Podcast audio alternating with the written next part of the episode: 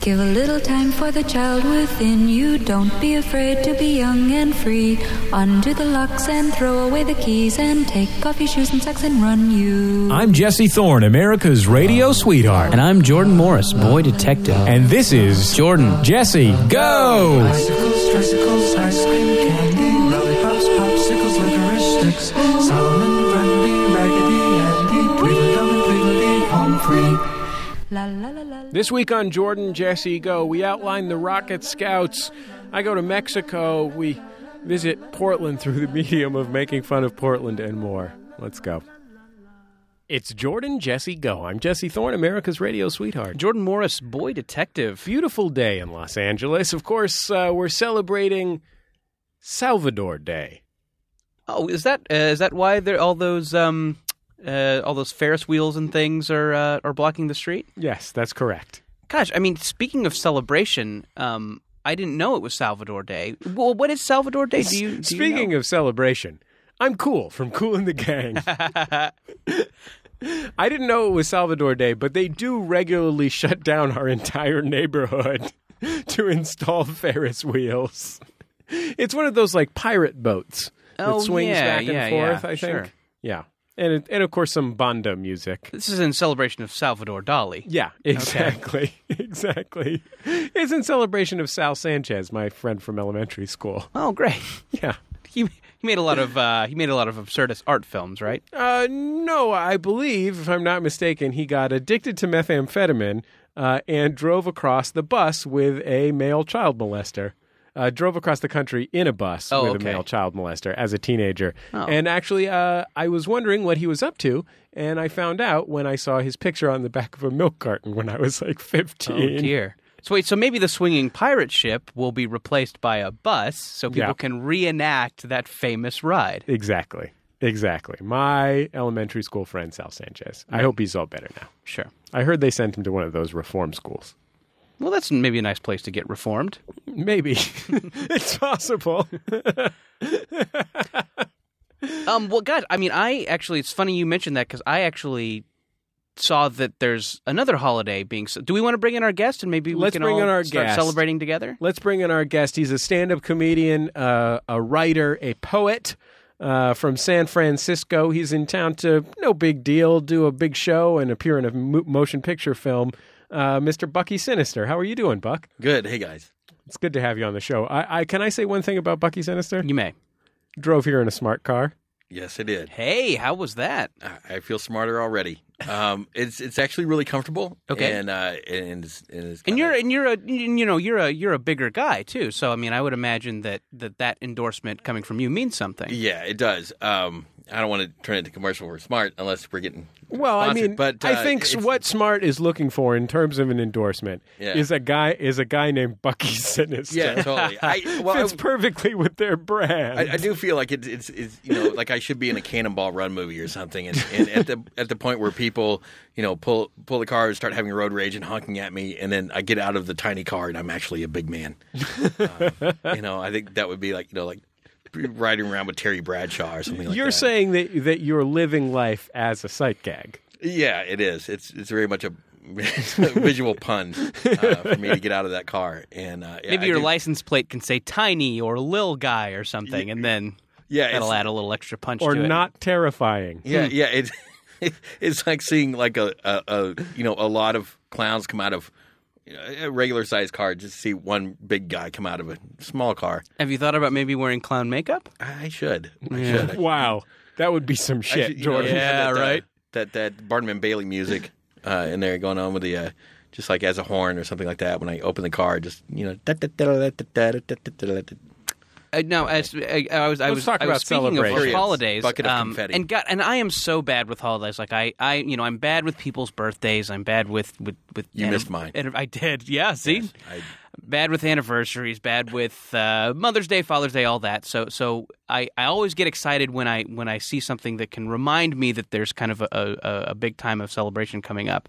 Uh, and conveniently today on my way here, I drove by um, uh, the Pleasure Chest in uh, West Hollywood. This is a, um, you know, this is kind of a sex positive, uh, you know, erotic store. It's a venue for It the wasn't an purchase actual- of dildonics. It wasn't an actual chest like left in a vacant lot somewhere no, no. full of Wii magazines and leg shows. Uh, yeah, I think that's a. I think that's some sort of party pack you can buy at the pleasure chest. That's how it got its start, Bucky. Right. It's come a long way. You know, when you go into a a Carl's Jr. and you see the founder with his, you know, push cart. There's Right. the old black and white photos of. This is like that. yeah, they just have a black and white photo of a chest full of French ticklers. So, so the pleasure chest started as a uh, one porno mag le- left under a board.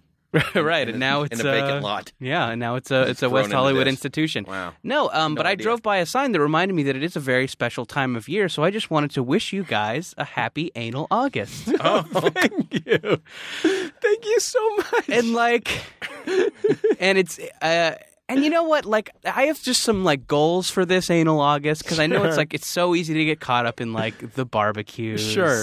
and you know the gifts and the, the Uh, kind religious rituals. of yeah It's, it's just too commercial now. right i mean that's what i was saying like anal august has gotten so commercial like let's just take a minute to like Back in the spirit of reflect. And you know, we could buy expensive butt plugs and you know, we Sure. can buy the newest dildo. Right. But like, I don't know, maybe maybe just look around your house.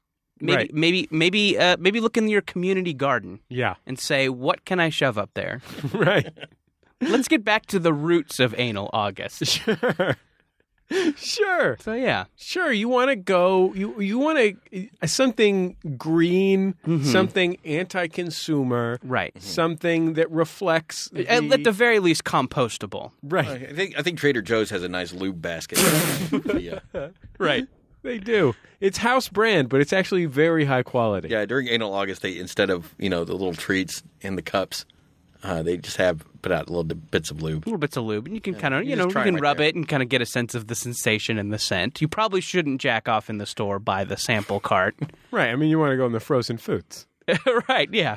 Just Makes the cleanup easier. yeah. Right. Yeah. You just want to you just want to blast all over some of those uh, those wontons. Oh boy. Um, so yeah, I just like happy anal August, and like I just want to know, like maybe people can call in, like tell tell us how you're celebrating. Well, I'm excited about this anal August because every anal August, my whole family gets together. Mm-hmm. and it's so great that you guys do that. You know, like I mean, it's like you you're busy, you know, but you know you make the time Right. because I mean, it's important. anal time is family time in my family. Sure. Um, yeah, I mean, it's beautiful. My mom makes sweet potatoes. oh, God. But yeah, I mean, I just like I remember those anal Augusts as a kid where we didn't have a lot of money. You Right. know, like right. maybe dad was between jobs, and, Right. Sure. and Sure. yeah, you know, mom just kind of whipped up a whipped up a pan of brownies, and we you know we got some KFC and You just went to shoved it all up our butts. Well, that was the only time of the year you could see the Rankin and Bass cartoon as well. Back then. Right. Right, yeah, See it. anal Frosty the Snowman. it just came on once a year, and if if you didn't see it, you missed it. You had to wait a whole other year. We didn't Yeah, have- yeah. Didn't have it on tape. Couldn't No. rent it. Yeah. yeah, those anal August specials were like, I don't know, were a real touchstone in my childhood.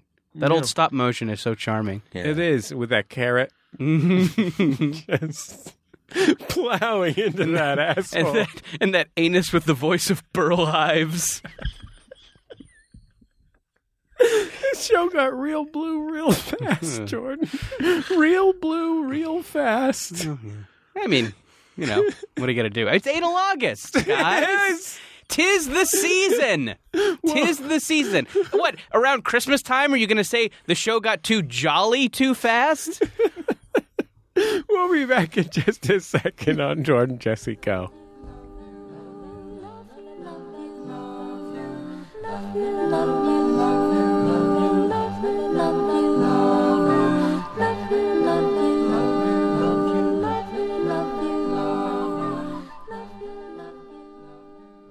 It's Jordan Jesse Go. I'm Jesse Thorne, America's radio sweetheart. Jordan Morris, boy detective. Bucky Sinister, Thousand Dayer Playboy. Yeah. Bucky Sinister has a new record album and a new book. That's right. A new. I mean, when you say record album, I mean Talking about maybe a- it's available for digital download, We're but talking it's about also a, vinyl l- record. long play. Yeah, you can find it digitally, but it is in a very limited edition vinyl. It's pink vinyl, Right. Uh, it's from Post Consumer Records. They're a new record label in Austin, Texas, and uh, they're doing a lot of kind of uh, audiophile, uh, you know, kind of uh, just real kind of indie stuff or real You know interesting what? projects. Here's the thing. I, you know, probably my favorite uh, comedy record, of course, is Bring the Pain, Chris Rock. But Mm. until I heard it in quadrophonic, I, you know, it's the little, until it's I the got little, it's the 100 little imperfections. Until you I know, got that that's the- 180 gram edition, you know, and I put, I dropped that diamond tip. I have a real nice gas floating turntable. Yeah, this is. uh, yeah, I know it, it is. It is actually like a really great recording, and and the, and the guy who recorded it is. Uh, What'd it's you gotta use? be- you, you talking about microphones? Oh man, I mean, the guy had all kinds of really eclectic equipment. He was just like, you know, he had Tube kind of amps. Frankenstein his whole like studio out of you know uh, the, these are the best. This is the best misti- mixing board that they make, and they don't they don't make it, this one anymore. This one is like, you know, these are this kinds of cables, and it's got every piece of his thing. He has kind of made his entire. He's got a house. He kind of turned into a studio, and and, and every. Every little piece of it. Did has- you record your comedy album at some guy's house? dude it's a it's a poetry record and it's and it's it's a studio poetry record and, and it's it's um it yeah i i when he when he told me he's like i want to record this i was like okay I'll, I'll set up a reading i'll get a recording he's like no i want it to be a really good recording so i want you know i want to do it here i'm like okay well i'll call some of my austin poetry friends and we'll set this thing up and uh uh you know, we'll, we'll, I'll have a reading there. It's like, no, no, I want to do it in, in the studio so I have complete control over all the audio. And uh, I was like, mm, uh, okay, you know, it's just it's You kinda- got to mix those horns. Yeah, I if the know. horns It's- are it's too really- brassy. it's really weird. But then when I did listen to it, I'm like, you know what? I I think a lot of my previous recordings sound like I was, you know, talking to a jar or something like that. Compared to this thing, it does sound a lot better. Is that because you were talking into a jar, though? I mean, is that Well, part of I- the problem? Yeah, You finally got that jar want to removed. go there. That's I when didn't you were wanna- getting really into canning. You Yeah, wanted to totally. put up your poetry, Uh huh. Yeah, Save yeah. it for later, for the winter. some pres- make some preserves as well. Sure, I can understand that. Well, I'm glad uh, you got this. You got this uh, record album, pink pink vinyl to go Pink with your vinyl. smart car. Yeah, yeah. yeah. Totally. You're operating exclusively in aesthetic contradictions at this point. Yeah, yeah, uh, yeah. I'll, I'll take the two things that people like seem to not have anymore, And of course you have- records and poetry, And you I'll have put your- them together in one thing. You have your line of feather boas as well. Oh yeah, exactly. Uh, yeah, cruelty-free boas, found feathers. did, did Oh, You just the, the the they just have the birds and then they just stress them out so that they shed Yeah, their I feathers. just- I just, follow around a bunch of ostriches and pick yeah, up their old. yeah. feathers. Just just put on a put on a, a Lou Reed album really loud. Yeah, because you know, just because you want to get you Stress know, them out. you just want to get drunk in Mardi Gras, you know, it doesn't mean you have to like hurt an animal. Right. That's a really good point. And frankly, you'd be following ostriches anyway, you know? Yeah. Um, if there's an ostrich around, you're going to want to see where he's headed. These boas are free range, my friend. Hmm. Mm-hmm. Absolutely. Um, I have a buddy. Uh, I mean, speaking of that collectible vinyl, I have this buddy who's gotten really into record collecting in the you know in the past year, and he takes off work and will drive you know between six and ten hours to like pop up shops where they're doing like limited pressings of singles and stuff Mm-hmm, like that. And he tries to get me to go with him, and I can't quite muster that That's horrible. enthusiasm. What a horrible idea. But uh, yeah, I yeah, I've seen this. I, I you know I, I worked security at a lot of um, uh, shows and things like that, and and I, I got uh, I, I was uh, asked to do security at this one hip hop show. Uh, I think it was it was it was one of it was like, D- it was one of the DJs. I can't really remember. It's like DJ Quick or somebody. Uh, DJ Kubert. DJ Quick is There's a- DJ Qbert is it was it a- yeah, oh man, yeah, it was a lot. That of would be I think Qbert, It was yeah. Qbert. It was like there was a, a record made that was only available if you went to that show. Yeah. like that was the, the only way you could get it. And a lot of people were going and getting the record and you know staying for about five minutes and leaving. And uh, I was like, you know, the hip hop shows in the Bay Area are sometimes kind of rough to, to work security wise. And this one was just it was really super expensive to get in, and and people were there to like pick up all this collectible merchandise. And then, and Well, I leave. mean- mostly this record that like they c- you could only get there like Yeah, I yeah. think some people like one guy got his and left right away because he said he was going to put it on eBay, like immediately. Yeah, yeah. My, you know, my buddy who does this, he he will, uh, you know, give me these constant email updates as to how much all of these records that he got are worth. And I asked him if he, and but he would never sell them, but just loves to keep an eye on eBay so he can Oh, tell me how much they're worth. Oh yeah, yeah, yeah. I and- think I think as a security guy too, I mean, you always have to be careful at those turntablism based shows because there's no thuggier crowd than Mm-hmm. the crowd that's out to see the invisible scratch pickles. There could be a backpack fight. yeah, yeah, They totally. could people start whipping each other with their Jansports. that's the thing. It's like I, I have like no real like distinction between a lot of bands and music anymore. I'm just kind of like I'm- I'm I'm 43 now, so I'm kind of To you, it's cheap trick and other. yeah, yeah. It's like you know, it, it's even with the punk shows, which was my genre uh, Sure. in the time. I, I'm still like kind of lost as to like, you know, what crowd comes here. Is this like the you know, is this you know. Like like angry like skinheads from Sacramento, or is this like you know like you know the positive two tone skinheads you know from you know wherever they come from I don't know but you know it's like there's like different scenes that Milpitas. show in, in factions and, and and things like that and uh, you, you know, it's like it's just always weird. Like we're in a club, you- they, they sometimes they tell you what genre it is, and, and it's like, well, is that like is that like thug hip hop or is it like you know backpack hip hop? Like you Yeah. know, you, you don't know. Like I don't know. I always will be surprised. I feel like when I go to shows uh, lately, uh, you know, one out of every three times it'll just be filled with greasers, and I wonder why because it doesn't. It's not like it doesn't seem like it's rockabilly music. You're or going to anything. Sha Na Na shows. We should be I think clear. I am going to Sha Na Na shows. Yeah, yeah. That always surprise, and I get like mad and like, I'm like no, maybe this just doesn't mean the same thing that it meant when I was growing up. A But lot of the old rockabilly crew is going back to Oi now.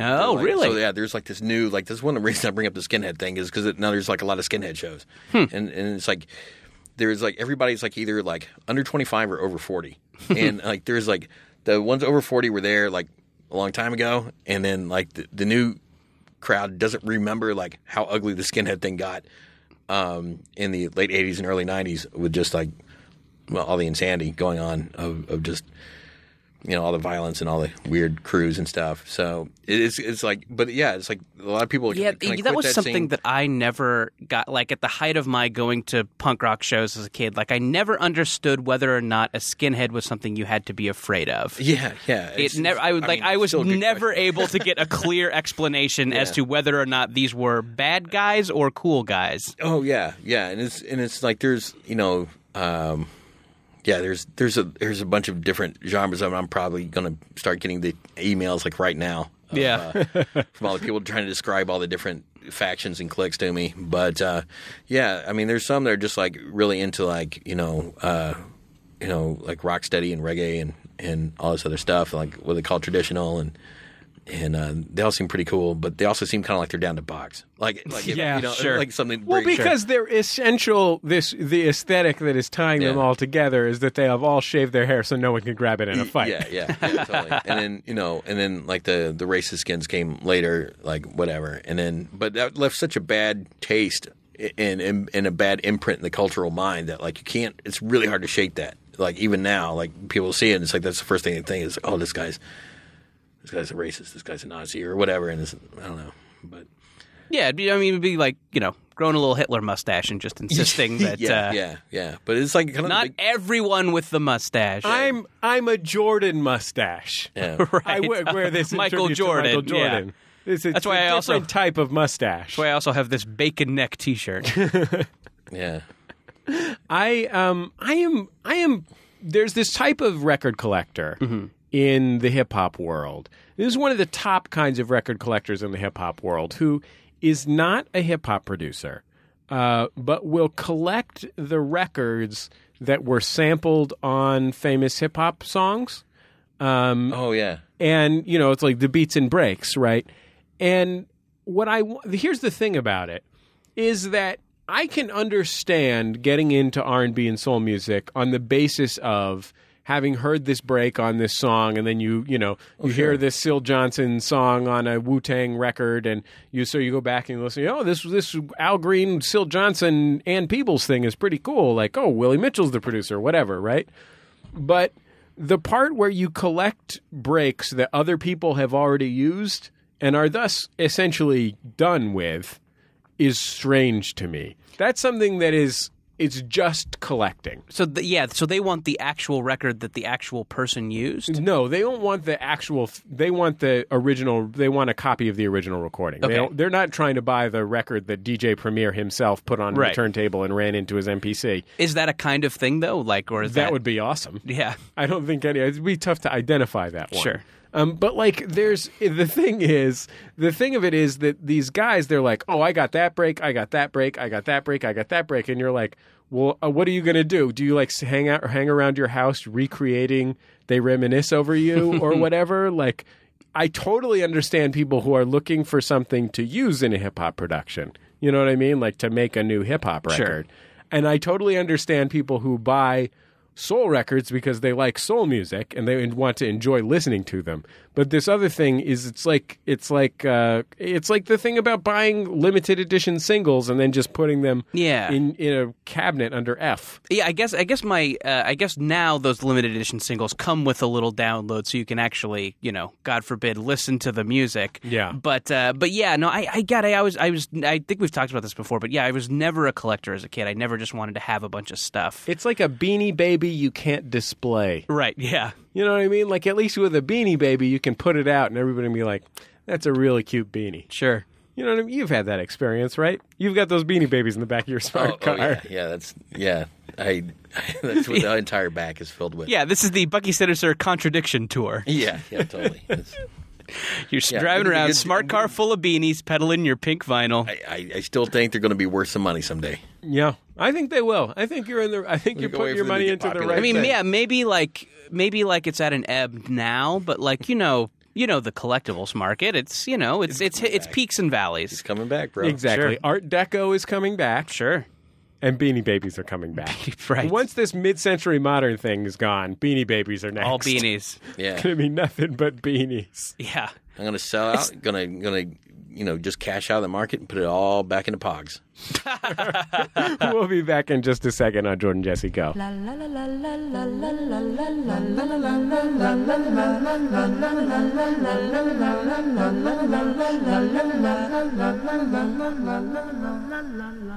It's Jordan Jesse Go. I'm Jesse Thorne, America's radio sweetheart. Jordan Morris, boy detective. Bucky Sinister, king of kettlebells. You are the king of the kettlebell. Yeah, I am. Bucky Sinister competi- is a competitive, old-timey weightlifter. Yep, yep. I'm actually going to do my first competition in October. so that I mean that that fits. I mean, for people who for people who've kind of been trying to picture Bucky as we've kind of been describing him, yeah, your your aesthetic is more kettlebell and less smart car. Yeah. So Well, well, thanks. I think. I, yeah, no, no, that's that's good. yeah. yeah. I see that you've you've switched you've switched to a clubmaster style frame from the previous John Goodman and the Big Lebowski style frame. Were you just exhausted from people telling you how much you look like John Goodman in the Big Oh, Lebowski? Yeah, yeah. I, I was. I that that was you a were whole- into it for a while. That was a weird phase because like I I um I, I got a flat top at one point and, and I had a beard and, and it just like it was enough to where people started yelling lines from Big Lebowski at me from cars. Like Yeah. they were just they were, they were like catcalling me with with you know Lebowski lines. And then I was like, well, I do kind of look like this guy. So I, I just actually played it up and I went and got I, my beard trimmed exactly the same way. I went and got I found some very similar glasses. Um, and I, I bought I bought one of those kind of like those weird safari vest things. Mm-hmm. And and sometimes I would just put that on and like walk around downtown and, and people would just freak out. And, and and like I would get pictures taken with me and stuff like that. I uh, our friend Dan Grayson, uh, who wrote the original theme music for The Sound of Young America. I remember there was a brief period where he where the Strokes were exploding, um, and I remember that he went to Disneyland and took three different pictures with people who thought he was Julian Casablancas. yeah. It was it was weird. People uh, were reacting r- really well. But, I mean, there was there was sometimes uh, like you know it was kind of fun sometimes to like walk into a, you know I'd walk into a bar or something and, and people would just like start yelling Walter at me and it was uh it was kind of fun. But then uh, sometimes uh, I, I was uh, I, I was dating this woman who was you know she was not into it and she was like she actually liked going to Lebowski Fest with me. That was the thing. I did go to Lebowski Fest. and I almost won Best Walter and and and uh, people who said that You you, know, couldn't people said- convince her to also walk around as the Julianne Moore character. Yeah, yeah. Like should Should've just shot for that. The guy who won uh, brought a uh, a can of, uh, of of ashes and and threw them on the crowd, and uh, he he won. Uh, but everybody said I was robbed. That I looked just like him, and uh, and, and, you know when we and We she and I believe would you, Bucky. she and I would be out. Uh, she liked that. She liked there at, at that event, but when we would be out somewhere in public, um, and, and you know we, we'd be out with her and her kid, and then somebody like just at, you know on, on Telegraph Avenue would just come up to me out of nowhere and just jump in front of us and like you know dude nice marmot and and you know let's take some pictures and she was like I can't I can't deal with this this is too alarming disconcerting and uh, so yeah I, I I dropped at that point and then the glasses broke like kind of like the next day is like this weird thing like okay I guess I guess it's done Let me ask But- you this. Let me ask you this, Bucky. Now that you've switched to those uh, Ray Ban Clubmaster style frames, yeah yeah. um, do you have the same problem? Only people think that you're Denzel Washington and Malcolm X. yes, I, I do. Uh, Yeah. uh, I I got these uh, in homage to uh, the NASA scientists of uh, of, of of yore. Uh, I, I really I was watching People are the- con- now confusing you for uh, Tom Hanks in uh, Apollo 13. Well, I, I you know yeah, I saw some old footage of you know the uh, the moon landing and then they Mm-hmm. show back at Command Central and it was like these kind of tough nerds, you know, it was Yeah. just like these kind of very macho nerds. With the, the, they were wearing Ray Bans, uh, the, the button up short sleeve shirts, lots of pins, and they were chain smoking. You know what I mean? And they were like, "We're gonna put you on the moon with a slide rule and a compass," you know. And uh, I, I really because liked we that hate the moon. yeah, yeah, we're gonna we're gonna punch the moon in the eye. Um, it's like- and uh, I, I really liked that because it was, it was so much of like this kind of evil Knievel type thing. It was like Yeah. you know this is like you know this is what we signed up. This is what we became nerds for. This is what we learned math for to put guys in a little metal can and and, and shoot them at the moon. And and and I kind of liked that. I was like, yeah, these guys look like you know they're all like it's just kind of like. I- You know, it was this atypical nerd image Yeah. that, that we- we've had. You know, and I was just like, yeah, these guys kind of look kind of, kind of tough. Yeah. You know, look like, the, you know, they, they might. Great, we beat the Russians to the moon. Now let's suck each other's dicks. yeah, just like let's you know now let's let's all go fight the the uh, Russian scientist in the parking lot. Yeah, You know, let's, just let's, like let's beat up that dog they sent into space. I think it would be a really fun gay subculture, don't you, Jordan? Uh, mean 50s NASA nerd? Yes, yes, I do. Late fifties, I do. Mm-hmm. early 60s Yeah, like yeah. it'd be fun. They there's like bars in there's like a bar. Or It could be two in called the Mission village. Mission Control. Yeah, mission control. We sure seem to spend a lot of time coming up with gay bars, That's because but they're they would be good. Gay bars are great. Sure. It's a fun thing to come up with. they can have big. They can have themes. It's like a. It's like a not awful version of an airport restaurant. right. You know what I mean? Yeah. It's like the cool version of an airport restaurant. Man, I I went to the airport in uh, Cancun. That was just in Mexico. Mm-hmm. Yes. The the terminal where you fly, the But th- international. but this was just terminal. general vacation.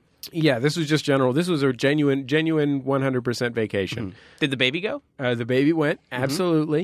Um, Mm-hmm. You put a little sombrero on him. oh well, he brought his sombrero. Oh, okay. He put it on himself. Okay. Yeah. Um, well, when he wanted to take a siesta under a cactus. Sure. Um, and you know, be a racist. Yeah, lawn be a figure. racist character of a. Yeah. Um, so I in the in the Cancun airport. To be fair, your baby is pretty lazy. that's true. He is. He never works. Yeah. He never works. But give him a few chili peppers, and it's woo woo woo. arriba arriba. Um. Anyway. Uh, at the at the Cancun airport, uh, the like departures terminal, the international departures terminal, there is one of everything horrible in the world. It is beyond like you would think it would be the Dallas airport or you know like some giant American airport that would have. Atlanta. in this tiny, in this not huge terminal, not only is it like sixty percent duty free store.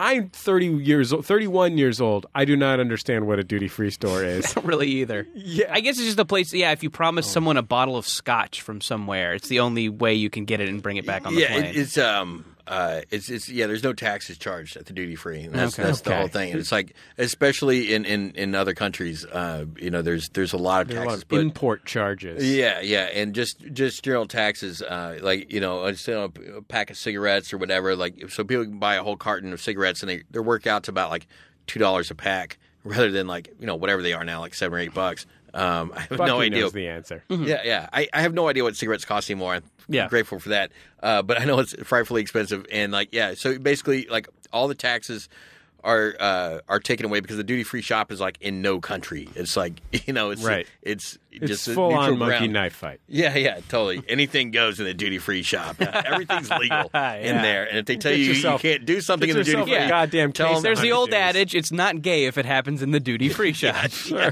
exactly. There's actually a gay bar called the Duty Free Shop. That's Oh, yeah. another one. Uh, yeah, but There- there's like no. I was going to make a clean asshole Yeah. joke, but Yeah, yeah. Uh, There was I decided both- against it. There was both a there was a Harley Davidson store. I'm going to give you a list of Mm-hmm. the At the, businesses at the Cancun airport. in the Cancun okay. airport. Mm-hmm. Harley Davidson. Okay, Harley Davidson store, Starbucks.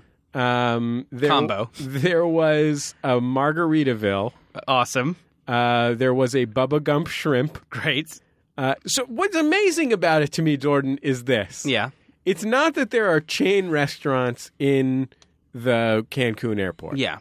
or even that there are bad chain restaurants. Mm-hmm. It, it's as though they, they took a look at the list. You know, they're like Outback Steakhouse, not bad enough. Yeah. TGI Fridays, right. no, too classy. Let's go. Yeah. They just went full on. Yeah, let's go hard theme, something that has a lot of t-shirts for sale, something that sells as many t-shirts as it does foods. Yes, the Bubba Gump Shrimp Company is called Bubba Gump Shrimp Company, like restaurant and tienda, or something like that. Like it is as much a store where you buy a Bubba Gump Shrimp Company T-shirt. It's a weird. It's a weird. story. I, I don't think anyone like who's from a place that has a Bubba Gump shrimp goes to one. I think they're only in like tourist locations like Pier 39 and stuff like that, where it's. I don't like in airports. It's like I don't think anyone's ever gone to one that lives near one. You know, right, it's- yeah. Pier 39 is one of those. This is a tourist destination in San Francisco. It's like one of those places that really and and Nick White our our, our editor was telling us that there's this that Navy Pier in Chicago is the same way. Pier 39 is the most visited tourist attraction in America. I learned that when I was working in the mayor's office of San Francisco. This may have changed in the last 15 years, but I, I wouldn't doubt it one bit. when I was 16, it was literally the most visited tourist Wow. attraction in America.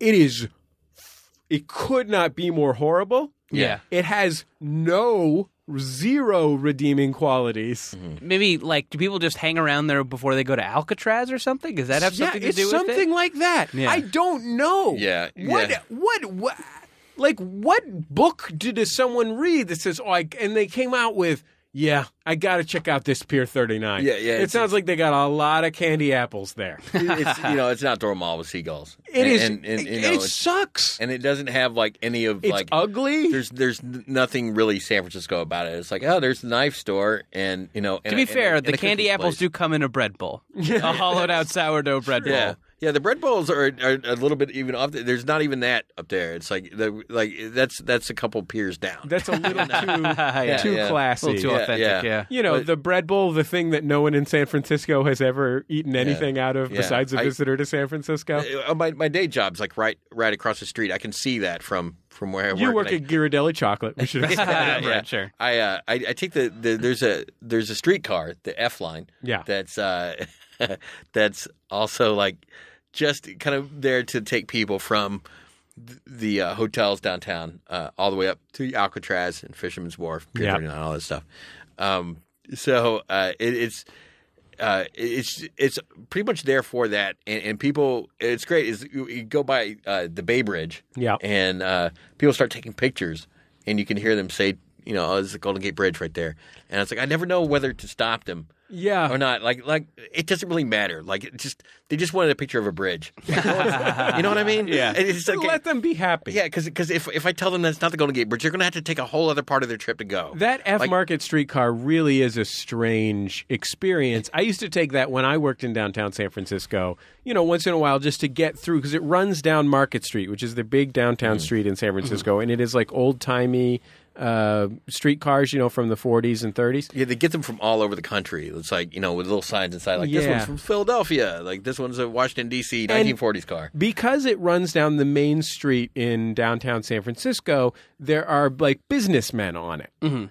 But it's like the population of this streetcar is like 30% businessman, 60% people in t-shirts that say California and shorts who are complaining about how cold it is in the Right. summer. Mm-hmm. Right. And it is the weirdest combination of people. Like usually that's one and the other. Yeah. But they all get on this one train to go down. It's very odd.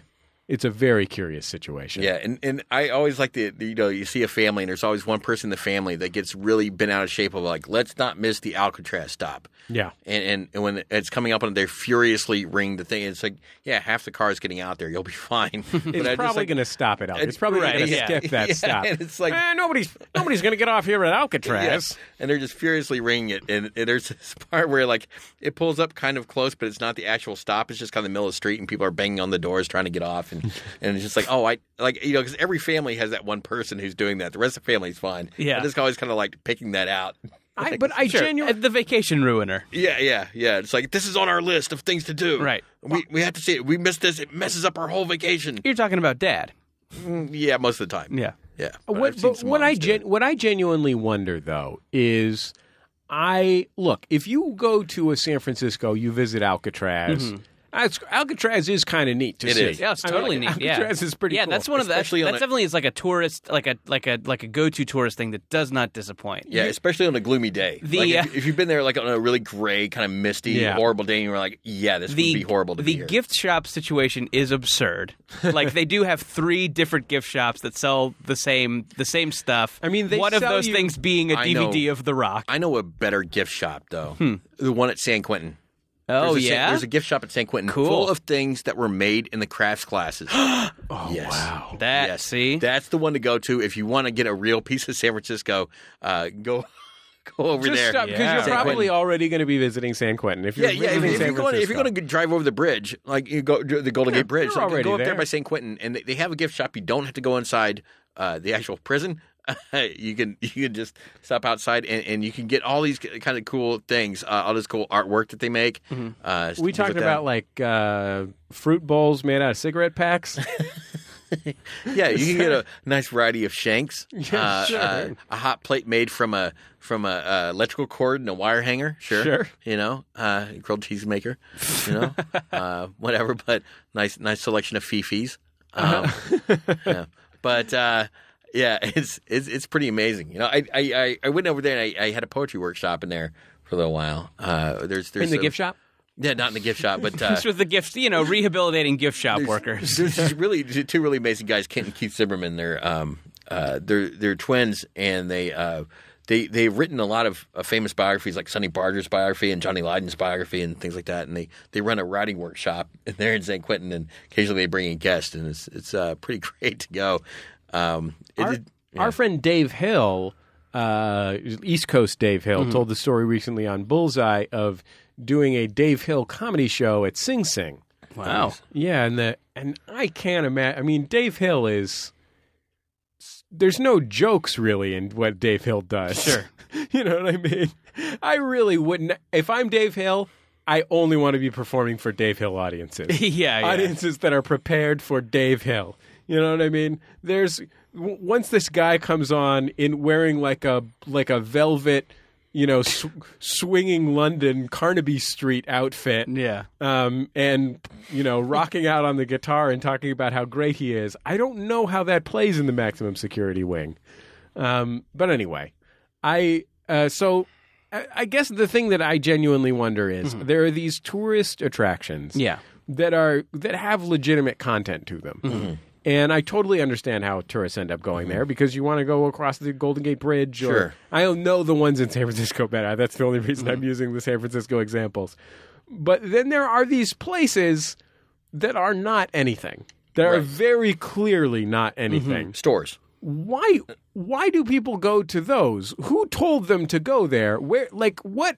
What is in the miasma in St. Louis and uh, you know Detroit and Washington D.C. that people who visit San Francisco already know that they're supposed to go to Pier 39 where there isn't anything of interest. Yeah, I mean, I think it's I think it's probably just just obviousness and ease. I think if you're you know if you're if you're dad and you're planning the vacation, the, the this big kind of loud obvious thing stands out. and you know, I mean, I guess when you are just kind of exploring a city and you are kind of trying to you know be a little more authentic with it, you could strike out. Like I feel like when I've been like I've you know tried to go off the beaten path when I'm visiting somewhere, and sometimes you just fucking strike out. Sometimes Right. you go to a bummer of a place. Sometimes you go to a restaurant that sucks. And uh, you know, uh, so yeah, I think it's just like this is you know this is an easy At the end of the obvious day, thing. worst case scenario, we're going to the Rainforest Cafe. Right, sure. We know it'll be fi- you know, it'll we know what to expect. There's like, going to be mist every 20 to 30 minutes. will be misted. Yeah. I think there's a lot of people who, who just kind of like shop as entertainment. I mean, it's just kind of like what they like to do. I think in a lot of towns, like people are going to like Walmart and places like that just to Right. just to kind of walk around, and and and that's just where they're kind of going. I, I think there's a lot of small towns where you know, it's like you know, I grew up in Arkansas, and you know, we we drive 50 miles to go to the mall, and you know, I didn't care like when I was a kid that. I was even going to buy anything. I just wanted to be there because it Mm-hmm. seemed like stuff was going on, and you know, there's all these things, and there's these fantastic stores we don't have at home, like Chess King, and Yeah. and, and, you know, I, there's there's a piano tie in the store. Uh, I'm dating myself there, but There, uh, you know, it's like, there is that- a that kind of chess thing. king at Pier 39. Yeah, yeah. We should point out Yeah. that there is a chess And king I- and a Z Cavarici. Sure. And, and I think like maybe some people take that. It's like, well, wherever we go in the world, what we, we want to do for fun is shop, like Right. we do at home. And it's like, well, you could actually see some other thing. You could go down to the mission and look at the murals, which is one of my favorite things to do with people. It's a from out of nice thing town. to do. Yeah, that's yeah, you fun. know, and just uh, you know, it's something like that. And just like you know, and just kind of point out like maybe like some things you can't see at home. But yeah, if you really want to hit the Banana Republic, I, I guess that's what you want to do. But But there's not even a Banana Republic at Pier 39. Yeah, I'm just I trying to can think of understand people wandering around Union Square going shopping Mm-hmm. because I've done that before. but like, uh, but yeah, there's just some places that are so nothing. yeah, The entire city of Las Vegas, for example. Yeah, I always, I always, I always, uh, I always remember like uh, we went to Las Vegas once with my with on a family trip as a kid, and yeah, and like my, I remember my mom just going to like. Like oh we have to go to the outlets like we have to go to the outlet malls it's like what I even then I'm like isn't that not what this is for like isn't there that didn't we not have to leave home to do that but uh yeah yeah But yeah, I mean, I also think that yeah, I think if you are like, if maybe you are an older couple or a middle aged couple, or if you have kids, like there's just I think it's like the kids. I think that you really hit on something. Yeah, there. yeah. I think it's about it's about a concern. The idea of of being worried that you're going to strike out. I really can appreciate that because I think the stakes are a lot higher if you have Totally. a seven year old and a nine year old. You just want something that you know you're not going to have to fucking worry that you're going to have to spend half a day explaining to them why it doesn't. This vacation sucks. right, yeah, totally, and yeah, and it's like I guess if like, like you think about like what the authentic experience of City X is, it's like eh, it's probably not appropriate if you have kids or if you're an older couple. It's like well, you know, Well, all of like- your ideas of what the authentic experience, quote unquote, of Yeah. a city involved their prostitutes. right? I, I mean, I mean, I don't know. I mean, the kids don't have to like fuck the prostitutes; they can Right. just hang out with them. Sure, just get a- listen to their wisdom. Right. Listen to their whore's wisdom. I want you to read Green Eggs and Ham to my little boy. right. Uh, put some swear words in there too. Um, yeah, so I guess like, yeah, like visiting a place, visiting a place as like you know, as a young single person or as like a you know as a young couple or something is probably just totally different than like a family going to it. It's like you probably just can't do a bunch of shit, you know. Yeah. Anyway, No, I think you're. I think you're right. I, I think. Uh, I think it's ultimately. You, you- sometimes you talk to people, and they're they are sort of overwhelmed by the whole thing. Mm-hmm. They just they and the kids just want to play laser tag. yeah, kids just want to play laser tag. Yeah, kids just want to eat at a place they've eaten before. Yeah, Mm-hmm. I can see that. I'll buy that for a dollar. But you know, you might as well just go to, you know, Mm. Missoula. Sure, sure. They got Missoula that seems shit in nice. Missoula. Missoula and seems Missoula is a nice. Mm-hmm. lot. Missoula has a lot of beautiful vistas. So yeah, I bet there is like when you do become when you do become like a big family, like you know you want to go on vacation because you want to go to a new place, but you know probably what that vacation can be is probably just so limited by being a big family. Yeah, I can see that. I mean, we were we were we were nervous about going to Mexico with the baby Mm-hmm. to some extent, and he fucking loved it. He, he was great. Sure. Um, but yeah, there's this there's this feeling like, hmm, is something horrible going to go wrong that we can't fix because we're in a place that we don't know? Is the baby going Is to there such a flip thing out for as no reason? Lil Montezuma's revenge? so yeah, what? Yeah, I guess what are your Mexico activities? Oh man! Well, we went. You were in Tulum, which is like an hour and a half or so south of Cancun, and it's just a beach resort town. Um, there's not really anything else there. There is a uh, there is a s- m- small to mid sized Mayan ruin there um, that is more remarkable for the fact that it's on a cliff overlooking the ocean than it is for the contents of the Mayan ruin. Um, but it's you know quite lovely. Sure. a nice way to spend an hour. Um, but it mostly is just some beautiful beaches, and the vibe is it depends on which one of these places you're at. There are resorts. The resorts are not what you're it might be. ima- I mean, most of the resorts probably sleep forty or fifty or something like that. Mm-hmm. You know, little swimming pool and a little restaurant, but. Um, there are these resorts, and some of them are real yoga y. I was how I would describe yeah, them sure. um, which is a little weird in in Mexico. I'm not going to lie to you. Not that they don't have yoga in Mexico. It's just not the epicenter of yoga necessarily. But it's I mean, but it's a but they're tourist towns, right? So I mean, yeah, it's, so it's, not a tourist town. So it, but it attracts something that I did not know existed, Yeah. which apparently is a yoga tourist. Like, sure. Um, but that's not all of the places, Yeah. but it's definitely present. Like there's definitely a sort of like there's a vibe of sort of young Steven Seagal types just sort of walking around Yeah. or riding on bicycles. Steven Maybe Seagal with in one of in those- in the in the in the uh, in the sense that they're kind of in this mix mishmash of new wi- new agey stuff. and, like, yeah, and they got They maybe got one of those ponytails. tank tops that goes below the Mm, nipples. Yeah, precisely. That is you exactly know, it's what's going like on. people who take like two or three ideas from every Eastern philosophy thing and put them in a little stew, and it's like this is what I believe. and it works because they're drunk. Yeah. And you know, one in ten women is topless. Sure. I'd say, uh, which was fine with me. Terrific. It's a lot of fun. Um, I will say, uh, I will say though that it was nice. I mean, it's hard because with the baby, like I would love to go someplace and fucking go all over town and do, do a million different things. And Sure. but you really can't with the baby because the baby has to take two naps a day at the same time, and also the baby goes to sleep before you do. But in a hotel room, you just have to sit there and watch the baby sleep, pretty much. like you also can kind do- of read a book, but. Do you think it's it's, it's odd where like when when you are an adult and, and you don't drink alcohol, like, and a lot of Yeah. You see how much of like a vacation is centered around getting you drunk. Yes. you know, and it's, and it's really weird. It's like, well, you can go drink in our pool. We have like a, a, a swim up pool. I'm like, Yeah. I don't care about that, and I don't want to be in a pool where people are drinking alcohol. I really don't because it's you know that's a pool of pee. Like that's that's all it is. And, and Well, you there's know, some alcohol. It, it just like and, you know, like Vegas the same way. Like Vegas, I, I used to have a blast there when I was a drinker and. Been there since. I'm just going. Well, I'm really get it. Like I don't. It's yeah. It's like what there's. I could I can only imagine the Vegas sobers is the worst thing. in the yeah, I know. industry. You just really see it like, oh wow, this whole city is like a big hole. I throw my money down. Yeah. Okay, great. Okay, I've, I've- you know. Yeah, I mean, I feel like when I when I have gone to Vegas, like I've gotten off the plane and like into the cab at Mm-hmm. the airport and had the cab driver stop at a liquor store so I can start getting drunk in the cab. Yeah. So I don't have to spend any sober time in Las Vegas. Yeah, like, yeah, yeah. uh, It's- it's, so, you, know, yeah. you know, New York City, and then people are like, "Oh yeah, the bars here stay open till four. I'm like, "Oh okay, I don't care." Like you know, Mm-hmm. Right, yeah, yeah. But yeah, I, But I- what time are the museums? Yeah, up and to- I, I open to? yeah, I think like you know, as you know, it's, it's just kind of a- as an adult, they just kind of assume that you know you want to like now you you got some time off from whatever your life is, and you're just going to get wasted for Cloud, a week. yeah. You know, It's Yeah, like- I think I of, of all the like of all the like sober vacation destinations, I could see like New York being one of the most fun. Yeah, New York Oh, is oh, yeah, New York yeah. is great. Yeah. that's that's actually my my my binge eating vacation. I Oh, just kinda sure, eat all yeah, day yeah. long. It's like, do I have any room now? It's been an hour Yeah, since I on- ate last. Can I fit another slice of pizza in me? On our vacation, we ate, Mm-hmm. um, and there are actually because it is sort of a ritzy destination.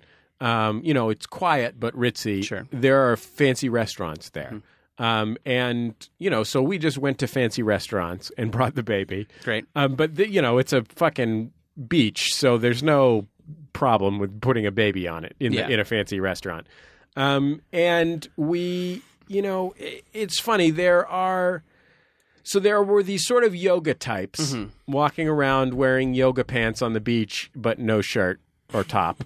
um, and then there were our the place where we were staying was quite nice um, and not full of horrible people for the most part. Um, there was though, in fact, it was very nice to be able to go to you know, I guess I have I have not done a lot of resort vacationing in my life. I did we did some on our honeymoon a couple years ago, but generally speaking, I never had as a kid. Um, outside of maybe once or twice going to Calistoga to the hot springs. Oh yeah. Um, but you know, I had been out of the country and stuff, but never to like a beach resort. And it's real easy for a beach resort to be real awful. Um, and I was worried about that, but it, there was no problems of that Mm-hmm. type, um, except for this one couple was there, and it was a.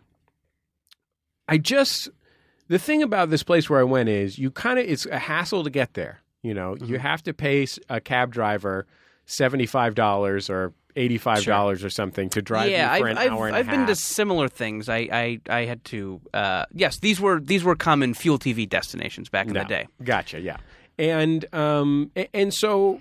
I, th- I, you would think that it would be a self-selecting group of people that went there, Yeah. and that the most annoying type of person that was there was someone who wanted to say namaste instead of hello. Sure. Um, but what what happened? Oh, I know where you're going with this nightmare couple thing. Maya Rudolph and P.T. Anderson. yes, it was my aunt, Preeti! Uh, Um, it was uh, it was they seemed great. Mm-hmm. this family of six ish, um, and the dad was morbidly obese, hmm and the mom was just amazing. The- I we had only two interactions Mm-hmm. with this couple. They were staying in the same resort, but they didn't over their stay didn't overlap ours completely. But they were mind bending.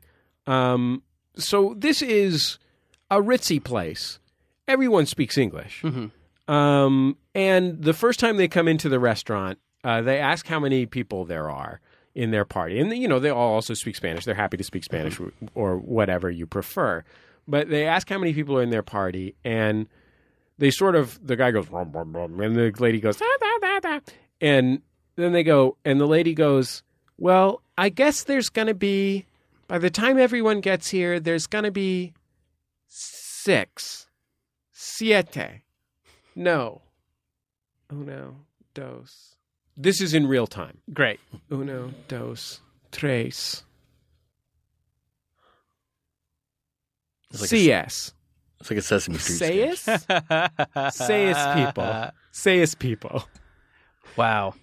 in that, and, that, and that is in real time. I don't That's want great. people to think that I'm exaggerating that for effect because I'm Yeah. not. That is a literal representation of what happened. Boy, yeah, that was always that was always a, a huge source of embarrassment for me growing up when my dad would th- try and throw in one Spanish word to someone. Just stick in one Spanish word in the middle of the sentence. Sayus. and uh, then, uh, and so when that happened, Mm-hmm. I will say, I, I my both my wife and I overheard this, and I I said to my wife, like, you know, I mean that's pretty embarrassing, but it it was there's something sort of sweet about it. Sure. You know, like that I really thought like she really she was trying so hard and failed five times in a row. Um, and the guy already knew because he spoke English that Mm-hmm. Right. it was six, which was the first word she'd said. Yeah, it's kind of like it's kind of like when a when a you know a kid makes something uh, for like their parents at school for like a like a Father's Day. You know, it's like the the kid the kid feels good when he gives it to you. Right. You don't want this thing, Right. Mm-hmm. So yeah. and so and so I had given them the benefit of the doubt Mm-hmm. until um, they were in the pool. and they had I brought was- their own Chick Fil A sandwiches. they brought a suitcase full of Chick Fil A. I'm sit- I'm sitting next to the pool reading a book, and uh, the Fifty woman Shades of Grey. The woman's in yes, exactly. The woman is in the pool uh, with one of her kids, and another one of her kids runs up to the thing and says, "What time is it?" And she looks at the clock and she says, "Oh, seventeen twenty. That can't be right." And then she goes, "Oh, I guess it's on twenty four hours." And then she says, "So seventeen twenty, that would be what?" 12, 13, 14. Go look in the room. She couldn't figure it out. she couldn't uh, figure it out. She's an uh, adult. She has counting She problems. is a grown up woman. Nice. sent the kid back to the room to check what time it Yeah, was. as, oppo- as opposed to doing some simple subtraction. It was amazing. But I don't want to say that that was the. This woman was a genuine marvel. Mhm. Uh, but it was not the overall character of my trip. The overall character of my trip was uh, delightful, Mm-hmm. as evidenced by, I would say, the number one. Well, I'm going to give you the number two highlight of my trip and then the number one highlight Okay. of my trip. The number two, for some reason, in. I have never been to a part of Mexico where there are so many big dogs. Mm-hmm. Um, I guess because they belong to the yoga people or something. Sure. Like I- I've only been to parts of Mexico where there are medium dogs. There are twenty five percent medium sized dogs, seventy five percent Chihuahuas. Mm-hmm. I, I think you're thinking of burros. You know, big horse dog. But this Big donkey looking dogs. Yeah. Tulum, Tulum is full of like golden retriever ass dogs. Mm-hmm. So the the beaches are covered in these golden retriever dogs. And at one point, two of these dogs were trotting along the beach, and they were each holding a coconut in their mouth. Hey, that's good. So that was pretty good. That was the number two best thing. It's not a New Yorker cartoon, is it? Yeah, it is, exactly. Well, it's like it's like the it's like a the the cartoon contest in the back is a picture Yeah, of a dog yeah, holding exactly. a coconut in his mouth. Um, did you ever see? I think our friend Rob Bedecker, the guys from Casper Hauser, briefly ran uh, Tumblr where it was every every cartoon from the cartoon contest, and always the and every time the caption was "Christ, what an asshole." Yes. okay, the number one best thing, and Mm-hmm. I still am trying to wrap my head around the fact that I saw this. We are walking down the beach, and uh, like a, a European guy runs up to us and says, uh, "You will step carefully because of the turtle." Hmm. And we're like, "The turtle," and we look down, and you know, on nature. It was Jerry or s- Ferrara. Something like that. yes. His funny sidekick. You be careful not to step. He's drunk. On- he cannot move. Comic relief. It was the late Davy Jones. It was the Mm. ghost of Davy Jones. Um, that's a monkey. Um, so we look down, and you know, on like one of those nature documentaries, when the baby sea turtles are coming out of their hole in the sand, I do. and they're. Ru- I fucking saw that. Hey, nice. Ho- That's like a one in a million thing. holy shit and Mm-hmm. it wasn't like we were we're just walking down the beach we walk into literally 200 three inch long sea turtles Wow. on i would say at least a 50 foot journey to the sea Now, I uh, d- kind of what I've heard about those is that you know there's a there's a very low survival rate. That that's you know those little turtles are very vulnerable. now Their when shells- jesse's around I was gonna say I my my instinct would be to flank them. Yeah. would be to make sure they all got to the sea safely. oh shit yeah no, I was on. I had the Great. fucking game on lock. I was Bucky Sinister on, as Bucky Sinister is to an Invisible Scratch Pickles show. Yeah. I am to the baby fucking sea turtles. Maybe Las hucking some- Ah, Tortuguitas getting to the sea. hucking some rocks, and some As seagulls. long as they got Las a- Tortuguitas Marinas. Yeah. As long as they got a hand stamp and they're on the list, they're they're cool. They're all just going to the ocean for that one record though, and then they're Yeah, gonna come you right know, out. You guys, yeah. I see. I in You all seagulls, you, you albatrosses, Mm-hmm. like whatever else eats turtles. like you guys aren't on the list. You guys gotta in all sincerity, I That's great. I was so I was so dumbstruck by this. Mm-hmm. I almost started crying on the beach. It was so adorable and so amazing as these little tiny turtles w- walked and they would get in the first wave and the first wave when they hit they would Mm-hmm. they would start swimming as fast as they could which was so fucking cute cuz yeah, they're so tiny They are very cute. and then the second wave would flip them over on their back and wash them back up, but they'd still just be swimming Mm-hmm. because they don't know anything yet. And then the th- and then as it receded, they'd go underneath the next wave, and s- you, you'd see them jet out to the ocean. oh, that's great. And it was the most wonderful fucking thing. Oh my god! It, I wanted to bottle it and keep it up my ass, so that it All would be- for the entire month of August. absolutely just tremendous, just amazing. Yeah, no, that's neat. I would, I would, I guess my instinct would be to like, maybe it would be kind of fun to like underhand pitch some of them in the water. Not, you know, till it would hurt them. I think it would probably help them in the long run. Jordan. Be kind of fun. Just, you know, lob a couple of those little guys Come in on, there. Jordan. All right, just Jordan, underhand. why don't you just feed him to a pelican, Jordan? No, that helps. That's less time in, at less time Jordan. out of the water. Jordan. That's when they get caught. Is when they're out of the water. So when me they're up in pitching the them- air, the pelican swoops down. He's got that big old gullet No, I'm not gonna. just for eating. this is just a tortuguita. Oh. soft. This is like maybe even rolling them like a I think what you- bocce ball, I like think a what you're looking bocce for ball. is, like, Maybe consider Putting down that. a- maybe a slip and slide. Oh, that Uh, would be you know, cute. and- that would be and cute. It's like between where they're coming. Maybe out the and- slip and and slide with the ocean. little ramp. So when they they hit the You little mean a ramp, crocodile they would mile? fly in the Is that uh, what you're fly in talking the about, air. Jordan? A crocodile mile. I- what's they that? run, they slide, they hit Oh, the bump right. and take a dive. Is Yeah. that what you're talking about? That is not a Jordan? real crocodile at the end. They gotta watch out for the crocs now. Is that what you're saying? no, Jordan? that's not a real crocodile. I'm saying there's a slip and slide with a ramp that they can go off of. You know, they're like a little motorcycle. sometimes I haven't. I haven't felt comfortable I'll saying be this wearing out tiny loud. helmets. They, oh, some I haven't felt comfortable saying Mm-hmm. this out loud on the show until today, but sometimes I wonder whether you even care about the Tortuguitas Marinas. I I think I don't think you understand what my intentions are. I think, you're- you think there's some kind of living crayon set for you to doodle with. Yeah, that would be nice. that would be fun. That would be a lot of fun. We'll be back in just a second on Jordan Jesse Go.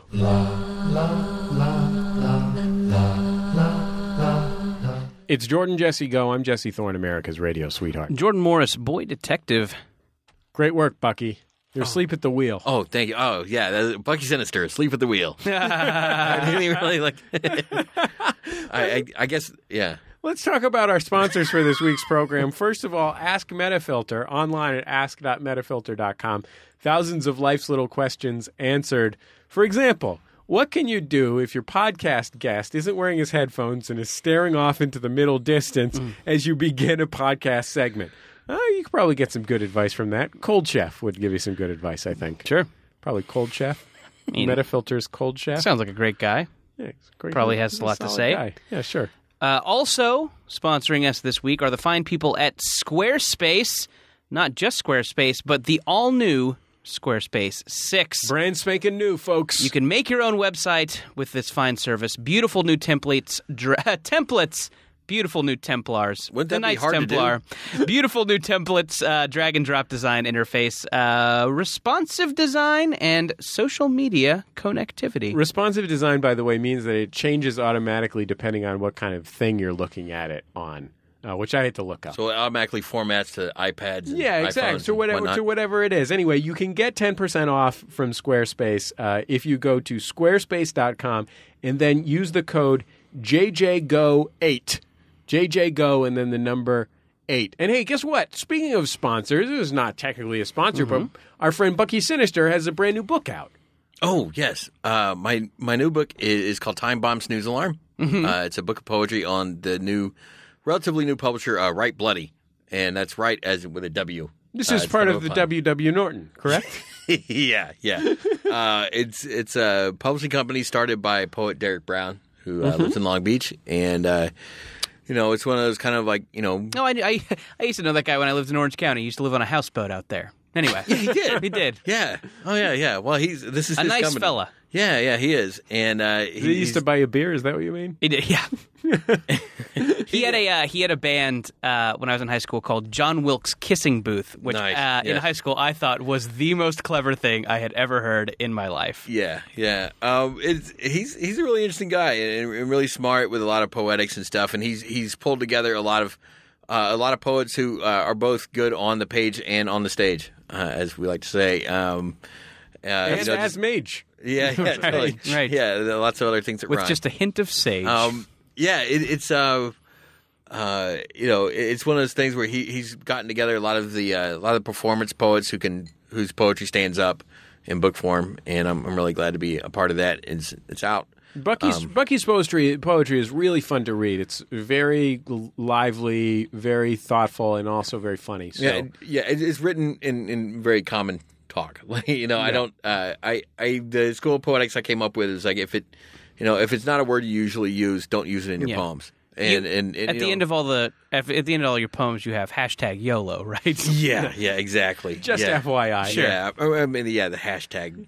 hashtag School of Poetics. Mm-hmm. Yeah. I- i- if you want to sponsor an episode of Jordan Jesse Go or any of our shows, email us at teresa at maximumfun.org. If you want to get up on the Jumbotron, nobody's up on the Jumbo. Wide open Jumbotron this week. That's Go weird. to maximumfun.org slash Jumbotron. It's cheap. It's easy. We'll, we'll announce your dog's birthday. I don't give a shit. we'll be back in just a second on Jordan Jesse Go.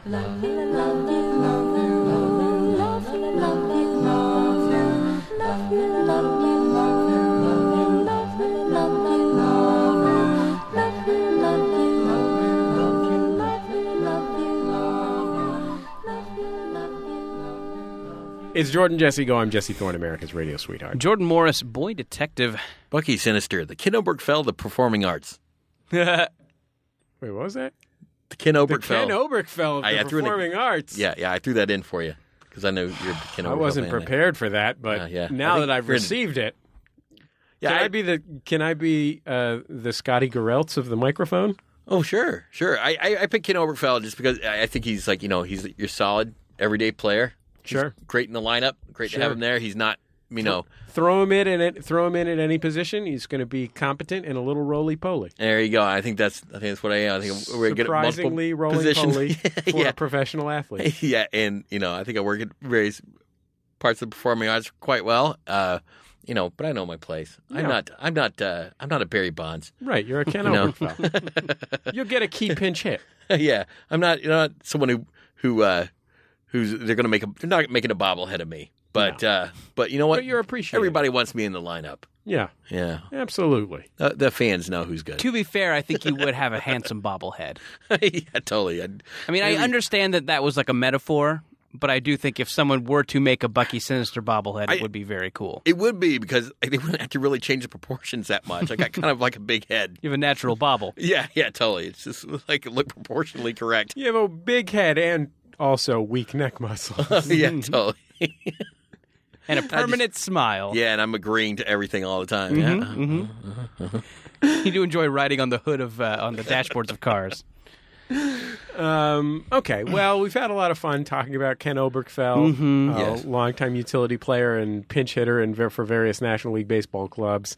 Um, we we've had a lot of fun talking about bobbleheads. Sure. But Now it's time for momentous occasions. Um, well, let's go to the tape with the first momentous occasion. Hey, Jordan Jesse Go, calling from Brooklyn with a momentous occasion. I just had my first date after my major breakup, uh, but the highlight of the evening was probably going to the Upright Citizens Brigade Theater in Manhattan and watching nice guy Al Madrigal just tear into an audience member who probably didn't deserve to be treated like that. Um, come on, Al Madrigal like go back to telling jokes about Cholo soccer dad, which No. you did. Don't Bye.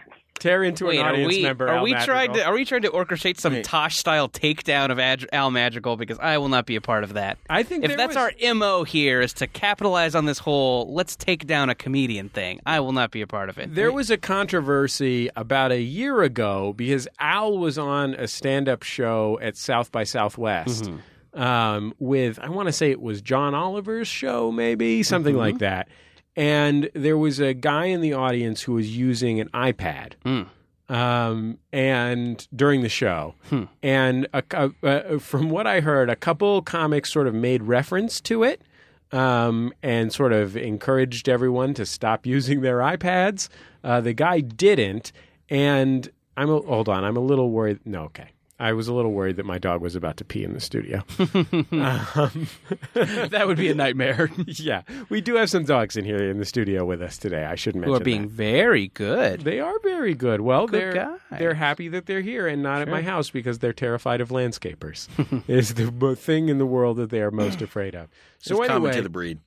apparently um apparently al went on like third or something and uh spent his entire time berating this guy for not turning off his iPhone, his ipad uh during the show um and some people who had never been to a comedy show before got very upset by this um because Al, um, I think that a lot of people, if you if you only heard Al here on Jordan Jesse Go, you've heard us all goofing around with Al.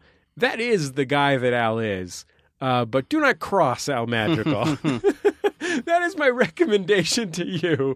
Do not cross Al Madrigal on a scale large or small, because Al Madrigal, for 10 years before he became a stand up comedian, Yes. his job was to fire people.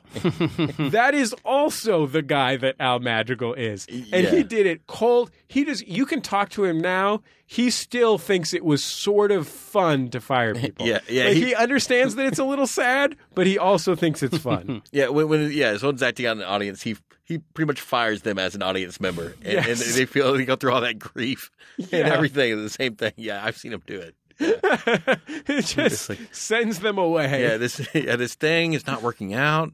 you know, Yeah, you and the sure that- audience, he not- makes sure it's not that a all good their match. stuff is packed Yeah, yeah, and totally. ready to go before he sends them out. He does it on Friday afternoon. yeah, he has one of the wait staff bring by a cardboard box to the table, yeah. pack everything up.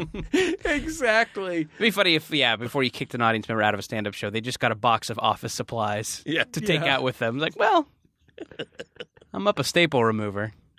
As as a ge- as a general rule, though, here here's just a recommendation, and I it, don't please don't read this as Daniel Tosh related because Mm-hmm. I'm not presenting it as Daniel Tosh related. But here's a recommendation for you going to a stand up comedy show. Uh, you probably know this if you're listening to Jordan Jesse Go, but you can tell your buddies that you're going to Mm-hmm. the stand up comedy show with. Uh, don't fuck with the show. Right. It's a show yeah. treat it the same way that you would if you were going to see a Broadway show. Enjoy it. If you are asked something, respond to it directly. don't don't worry about don't you it's not your job to be funny. Just answer if someone asks you a question, just answer it. If someone says something about your haircut being ridiculous or something, just laugh and understand that it has d- no personal content at all. The person just needs to say a few things about a few things that are happening to make sure that everyone knows that they're in the same room. may May I ask why this was a momentous occasion? I, and it was. that Al Madrigal tore into somebody? Yeah. Well, this person didn't realize that Al Madrigal will tear into somebody Mm-hmm. about every fourth show. Oh, okay. All right. So maybe it was. Her, her They seeing- knew Al Madrigal as the sweetheart that has Mm-hmm. been a regular and beloved guest on Jordan Jesse Go. They didn't know about what happens when you cross Madrigal. Yeah, yeah. The great Santini of comedy He will, throws get, that basketball at you over and over. he will get you in his sights and take you down. Yeah. Um, okay, let's take let's take another call. Hi, Jordan, J- Jesse, go. This is Zach and Tempe, and I just got out of jail. Sorry, that's my uh, momentous occasion. Love the show. See, Hope there to you hear go. from I- you I- later. Wait, that's not how this goes. Bye. I that's that's what I do. I do consider that Well, a momentous yeah, that- occasion. Like, uh, hopefully, like that's only one moment in your life. Like, you, you go to jail once, okay. Yeah, Uh, You get out, don't go back. Yeah, boy, yeah, that's one where I, I just feel like I need a little more, some more details. Like, is this just, is this night in the drunk tank, or Yeah, is this exactly. was he incarcerated, and how was he listening to us? Although I guess I heard something recently that prisoners can have iPods now. really? Yeah, yeah. What kind Or- of prisoners? What are we talking about? Mm, don't know. Murderers? Maybe that's all I know is that sentence. Uh, I- I- Somewhere, some prisoners of a jail can have iPods. I, I- I'm thinking because he said he just got out of jail that it was just Yeah. like county jail and that he was just in there for a short time. that's what I think. Yeah, too. yeah. I think because you know if, if you talk to someone who's done time, th- they they will differentiate. It's like, oh, I didn't go to prison. I went to the penitentiary. Like they'll say Oh, things like yeah, that, yeah. and it just like Sure. I don't really know the difference, but okay. And I was like, oh well, that's a federal penitentiary. That's a state pen. Like oh, so w- I- Yeah, they don't call it jail. Yeah, yeah, yeah. Maybe that's the mark of someone, uh, yeah, ex-cons will, will make the, the, the differentiation. They would never like someone who's been to like a, a you Yeah, know, they say, well, I was in the inmate population. They would say yeah, something like that. Yeah, yeah. They they have different terms. So I was think- on a Revolutionary War era jail ship. um, but you know what? Congratulations, sir, on getting out of jail. Yeah, don't go I- back. How Turn about your that? life around. I Yeah. hope you had a chance to think about the mistakes that you've made. Mm-hmm. Uh, I'm going to presume that it was embezzlement. Um, Okay, I okay. think that's a fair presumption. some sort of right? Ponzi scheme. Or... I think your average Jordan Jesse Go fan, he sees Office Space, he gets a little excited. Sure. He's- sets up a boiler room. He gets Yeah. to, he gets to Right. embezzling. Yeah. right. He gets to embezzling. They sort of, uh, I think they're the sort of folks who will watch Out of Sight and they identify most with Albert Brooks. Sure. Albert Brooks' character in Out of Sight. I could see m- us maybe having some listeners that would sell some E. so it's either embezzlement or selling some E Or Poppers. or poppers. I'm Like a, presuming a gay that most, party drug, yeah. Presuming that most of our most of our audience are 1970s gay men. Well, I wa- I was thinking sort of early 2000s gay party kids. Ah, Mm-hmm. okay. yeah, like party boys. You know what I mean? Like uh, like uh, Macaulay Culkin in that rave movie. Sure. You know what Oh I'm yeah, talking Party about? Monster. Yeah. Sure. Paul Malone. Yeah. I know. Yeah, he played that little gay guy. You remember, remember Party that Monster scene? was Home Alone three, right? That was uh, that's the sequel. Like, Yeah, yeah. What's like how well, I think it's a situation like you know how Prometheus is kind of an alien movie, but they don't call it alien. I think Right. Party Monster, you know, takes place in the Home Alone universe. Right. Do you right. remember Jordan? Do you remember when the scene the scene that I remember most from Home Alone? and It's been a long time since I saw it. Is the one where he does the amyl, amyl nitrate popper and then he goes ah, and he's got his hands on his cheeks and Oh, he's yeah, screaming. yeah, yeah. Remember? I do. That is. Re- I mean, this, Yeah. it's a classic movie scene. It's just you a know? classic, Just a classic. a classic scene. John Or- Hughes at his best. Remember, remember the scene I- I like where when- Joe Pesci does some E and then he gets hit in the face with a paint can. I do, and it feels really great because he's on E. Yeah, he's like, oh, The he's sensation. rubbing it. He's rubbing it. Okay, next call. Hello, Jordan, Jesse, and guests. My name is Matt. I'm calling from Rantoul, Illinois. Big fan of your podcast. And I have a momentous occasion for you. Uh, back in March, I was laid up in the hospital for about uh, about a week with some uh, pretty horrible surgery for a uh, for an abscess in a place I'd rather not mention. But as horrible as you think it would be, it was. Uh, I hadn't done any exercising beforehand. Today I just ran uh, 6.2 miles or a 10K. Um, I'm exhausted, but I'm also really happy with my progress. Um, and that's about it. So I'm going to go get a drink of water. Uh, hope you guys have a great show and uh, keep up the great work. Thanks. You know how I can tell this guy gets it? He's got his fucking priorities straight. Sure, calls us, then hydrates. Yeah, exactly. Yeah. That's what Call the people- show, then hydrate. That's what people out there should be fucking doing. Get your head on straight, audience. Yeah. What are you, where are your priorities at? Who are your favorite podcasters? It's Jesse and Jordan. Special guest Bucky Sinister. Wait, so he didn't like. This is his first time exercising. He runs. No, no, Bucky, you're misunderstanding what's happening here. He has he has exercised since he had his butt fixed. Oh, okay. I'm gonna presume he had to have now a he's butt worked up to it. It's okay. I misheard part of the uh, the, the cars. I just said, well, you know, I got you know, I got my abscess s- sewn up, removed, lanced, whatever, drained, whatever they did to him, and then He got uh, his butt repaired. and then I Yes. just came home from the hospital and and, and ran. And then imme- immediately ran a 10K. I just ran home from the hospital. it turned out to be Pretty 10k, good. Hmm. 10k to home. You know I what? just ran it. I'm proud of this guy. yeah. Do you want to pick up from the hospital? No, I'll just run home. Now let's do this fun run. And he puts a little number on his back. he puts a chicken head on his head. Mm-hmm. He just joins a group of Elvises. Yeah. we got more. Call, we have more. Call, we got one more call, Brian. Let's run it. Hey, Jordan and Jesse and possible guests. It's me, Elizabeth, in Oregon.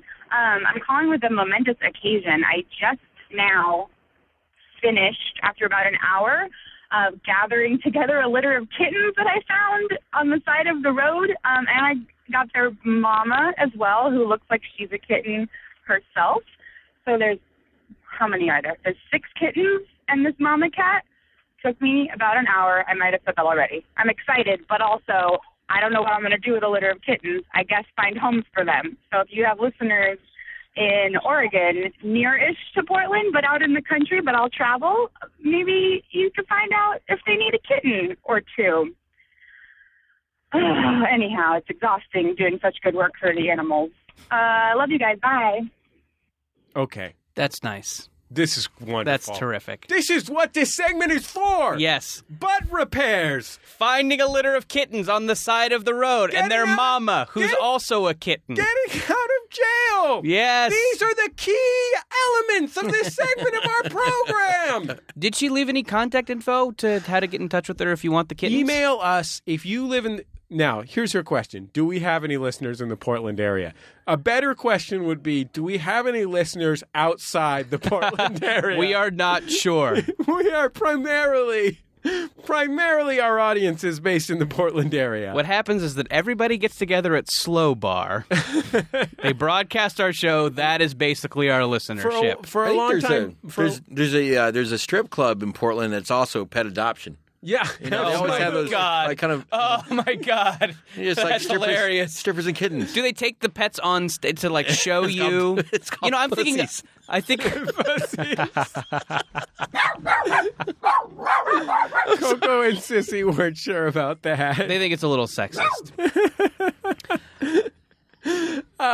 Okay, so I- here's what's going. I will say though, I will say though that I think maybe the best thing you can do with the kittens is to probably take them to a shelter because uh, kittens at an animal shelter don't don't stay there very long. I think if you wanted to house these guys, that's maybe the best thing to do, right? I mean, I think Fantastic. And, You know, Yeah. you can you can find out what the what the shelter's policies are. sure, yes. um, because uh, w- well, a lot, a lot of shelters will what they'll do is they'll allow you to bring in the animals, let them uh, let them be there for ado- available for adoption once they're weaned or whatever.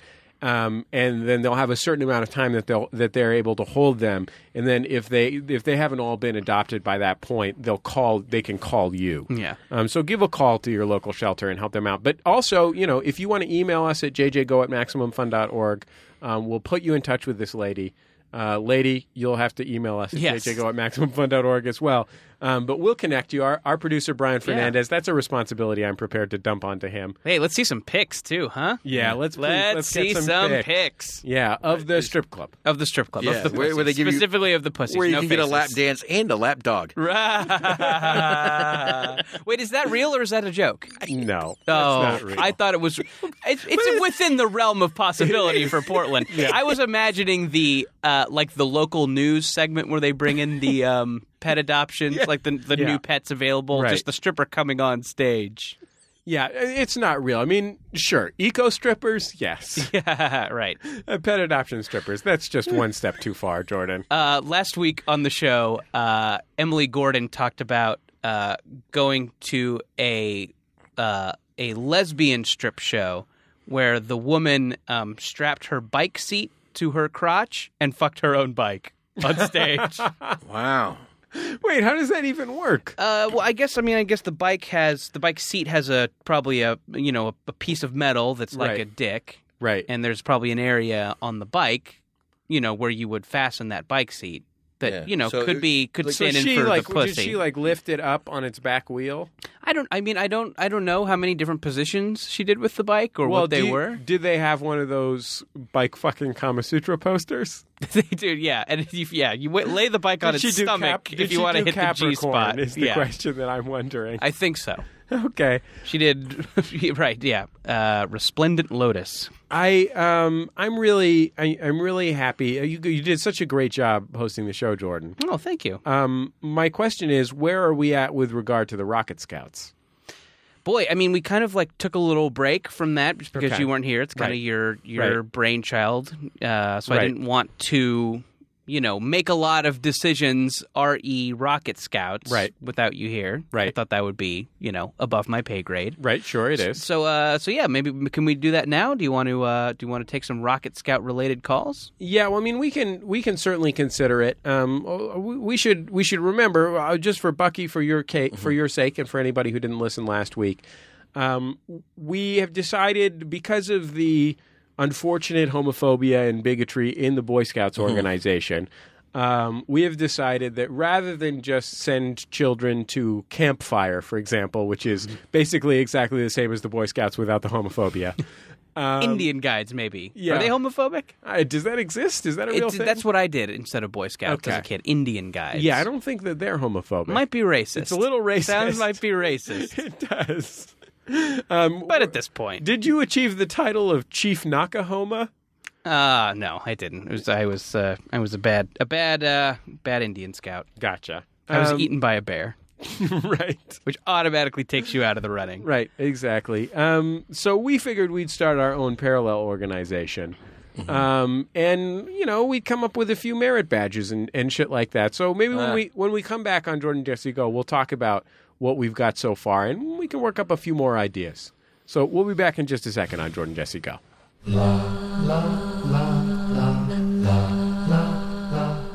It's Jordan Jesse Go. I'm Jesse Thorne, America's radio sweetheart. Jordan Morris, boy detective. Bucky Sinister, big man in a little car. Okay, rocketscouts.com is the new home of the Rocket Scouts. Brian Fernandez, our our producer, has agreed to build a website using our sponsor Squarespace. Terrific. Um, Not bragging or nothing, but it's true. I bet the website will be beautiful. It's going to be a lovely little website for Rocket Scouts. And what we're doing is we're putting together what the merit badges are going to be. My first suggestion, my first contribution to the merit badges is going to be tying a bow tie. Um, you know, it's a kid, it's a skill every everyone needs. Sure. You know, because at the end of the day, you know, what else are you going to wear to uh, lunch with George F. Will? What- what's what's your suggested age range for the uh, for the Rocket Scouts? Um, well, I think it's it's going to be like Boy Scouts. You know, you you can get in as a five or um, six year old. Ooh, that's a little early for Boy Scouts. I think that's Cub Scout range right there. Well, yeah, well, that's what I'm saying. I mean, the, the, the Cub Scout is part of the Boy Scout range. Mm-hmm, So you get in early, five or six, and then you can take it all the way to a sort of Eagle Scout type thing where you're 16, 17, 18 years old. Mm-hmm. Uh, I think it b- spans the whole b- length and breadth of childhood. No babies. No babies. Fuck them. No babies allowed. Fuck babies. Maybe something I think. I mean, I I mean, it's it is- it's definitely a seasonal thing. But like, what about making ornaments for anal August? you know, like out of pine cones and just like Jordan. stuff you find in the forest. I don't know if Well, the that's pioneers did. appropriate. I don't know if that's appropriate for kids, though. Are you? I, some What of the about something- happiest times what of my about, life like- were the anal August that I spent with my family What about down at Oh, something- Camp David. That would that'd be like a lot like the uh, like the like the Pilgrims did. When You the- the- the, celebrated, first didn't the first anal August with the uh, with the Native Americans. right? Yeah, I know. They they- exchanged corn When they up each other's butts. Didn't you uh, didn't you celebrate uh, Anal August at Camp David with the Bushes and the Reagans? Yeah, I mean, it's just just great. I mean, you know, definitely, uh, you know, I've come to maybe not agree with them politically, but Sure. but I mean, they just those And if it- anal Augusts were so magical. And if, you, if it weren't for that, you never would have met Mr. T. Mm-hmm. You know, so it's really a special time in thrown anyone's around the life. football, What about something that's really useful and age appropriate, Mm. like uh, making an old fashioned for dad? oh yeah, sure, Uh, Making dad an old fashioned. dad, dad, Mixology. dad, liquor handling, Like a bartender type, sit- like a junior bartender yeah. badge. Right. And yeah, maybe while they're practicing, we can just, um, you know, it can be, we can have non alcoholic things to mix with just so they can, you know, get used to one part this, one part that. Right. Exactly. And then they move on to alcohol. So because Right. they're because they're not going to serve their dad a non-alcoholic beverage. No. How's he going to unwind? Yeah, exactly. After Mm. a long day at the factory. Yeah, precisely. okay. I like that. Dad's, dad's a little bartender. Yeah, d- junior. Ju- we'll just call it junior bartender. Okay. Right. Junior. We go. We had junior bartender. I'm going to How call. about Lil Drunk? I'm, gonna- The Lil Drunk badge. I'm going to call your. Um. I'm going to call your anal August one just pine cone. Mm-hmm. The pine cone badge. Great. which is for crafting pleasure toys from things found in nature. Terrific. How about that? Because I, don't want it to be, I don't want it to scare people off. Yeah. Well, and something, yeah. I mean, I guess you want it to be something people can do year round too, you know? Yeah, exactly. So it's the pine cone badge, and then of course the bow tie badge Mm-hmm. for tying your first bow tie. You have any suggestions, Bucky? I, I'm not sure this is the direction you want to go. Uh, what, what about things like uh, bet it is. Yeah, be, being able to do a book report on a book you haven't read. Oh, You know, yeah. I, I sure. think that was like really like kind of a, uh, a kind of a coming of age thing that's like kind of important. Like that, that is well, there's kids who use that because they're not ever going to read a book, and then there's also when when I was They in English, just want to read a different book. I was, I was an English major at, at San Francisco State, and and we, I quickly learned to talk about books and authors that I haven't read, Mm-hmm. uh, like I had. You know, just like oh well, that's that's kind of a Nietzschean idea, or uh, you know, it's like oh well, that's that's very Sartre of you, and, and things like that. And it's like well, some of these authors I hadn't read. It's called fakies. This badge is called fakies. Th- there we go. I think that's let a good me, name for it. Let me ask this, just devil's advocate here. I feel like, you know, this is a skill that the three of us had to learn growing up. Right. But now with the modern internet where you can get a synopsis of anything, is this even a skill anymore? Well, it's for Like- younger kids. Okay. You know, kids that are used to only using the internet for its most basic functions, like finding pornography. Okay. You know, to be Okay. able to find a good s- plot summary Sure. you know, operate Wikipedia. Where are the best plot summaries? Yeah, yeah. I- Exactly. I, I, think this is something also we could do at like a Rocket Scouts meeting. Mm-hmm. right? You know, and just like, okay, you, you're You've gonna- got 10 minutes. Convince me you've read Cannery Row. yeah, exactly. There we Precisely. go. There we Precise- go. And if somebody says there's these two guys and one of them's named Lenny, then you're like, nope, eh, you don't get the badge. Wrong Steinbeck. Wrong Steinbeck. You're in the. You're. Come on, this is Steinbeck country. Sure. This is, by the way, this is taking place in Monterey. Yeah. Yeah. Just so you know, it, this whole thing. I mean, uh, one of the Is that where big- the home base, the Rocket Scout home base, is going to be? Is Monterey? Well, the annual Scout Off is held at the Monterey Bay Aquarium. It's a part of uh, it's part of the tradition of having an annual tribute to Star Trek Four: The Voyage Home. sure. So okay, so if you have a suggestion for the Rocket Scouts, either email it to us at jjgo at maximumfun.org or give us a call at 206-984-4FUN. And Brian's going to slap this slap this thing together. By the time you listen to this, probably rocketscouts.com is already going to be up. This is tremendous. This is one of the best things we've ever thought of. This is going to change people's lives, Jordan. are, are there Probably. uniforms? There will be. Let's talk about that next week. Yeah, great. All right. I mean, spacesuits, right?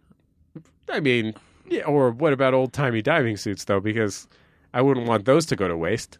But you- you- Do you- Did you buy a lot of those recently? Is that just? Is this just I some sort of was at a- scam to unload I those? was at a surplus auction, Jordan. Yeah. When there's surplus diving bells at se- when the lot just says diving bells, etc. yeah.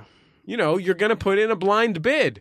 No, I get it. I put in a blind bid. I ended up with a volume of old timey diving suits that I simply cannot sell on Craigslist. I have sold three or four on Craigslist to fetishists.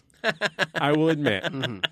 But I want to get rid of a lot of them. The other problem is that These are Jules Verne fetishes. these yes, these came from these came from Southeast Asia, so they're quite small. oh, okay. so they're more appropriate for children and teens than they are for the fetish community.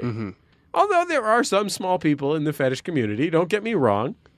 I mean, that's Probably even some Southeast Asians. yes, sure. D- I mean, if it is weird to see people in Laos, the Lao PDR, fucking where they're not wearing a brass bell over their head Sure. you know, if there's not two guys pumping an air machine, nobody can even get hard in Vietnam, in Hanoi, Ho Chi Minh City. These are some more Southeast Asian places. JJGo at MaximumFun.org, 206 984 fun We'll be back in just a second on Jordan Jesse Go.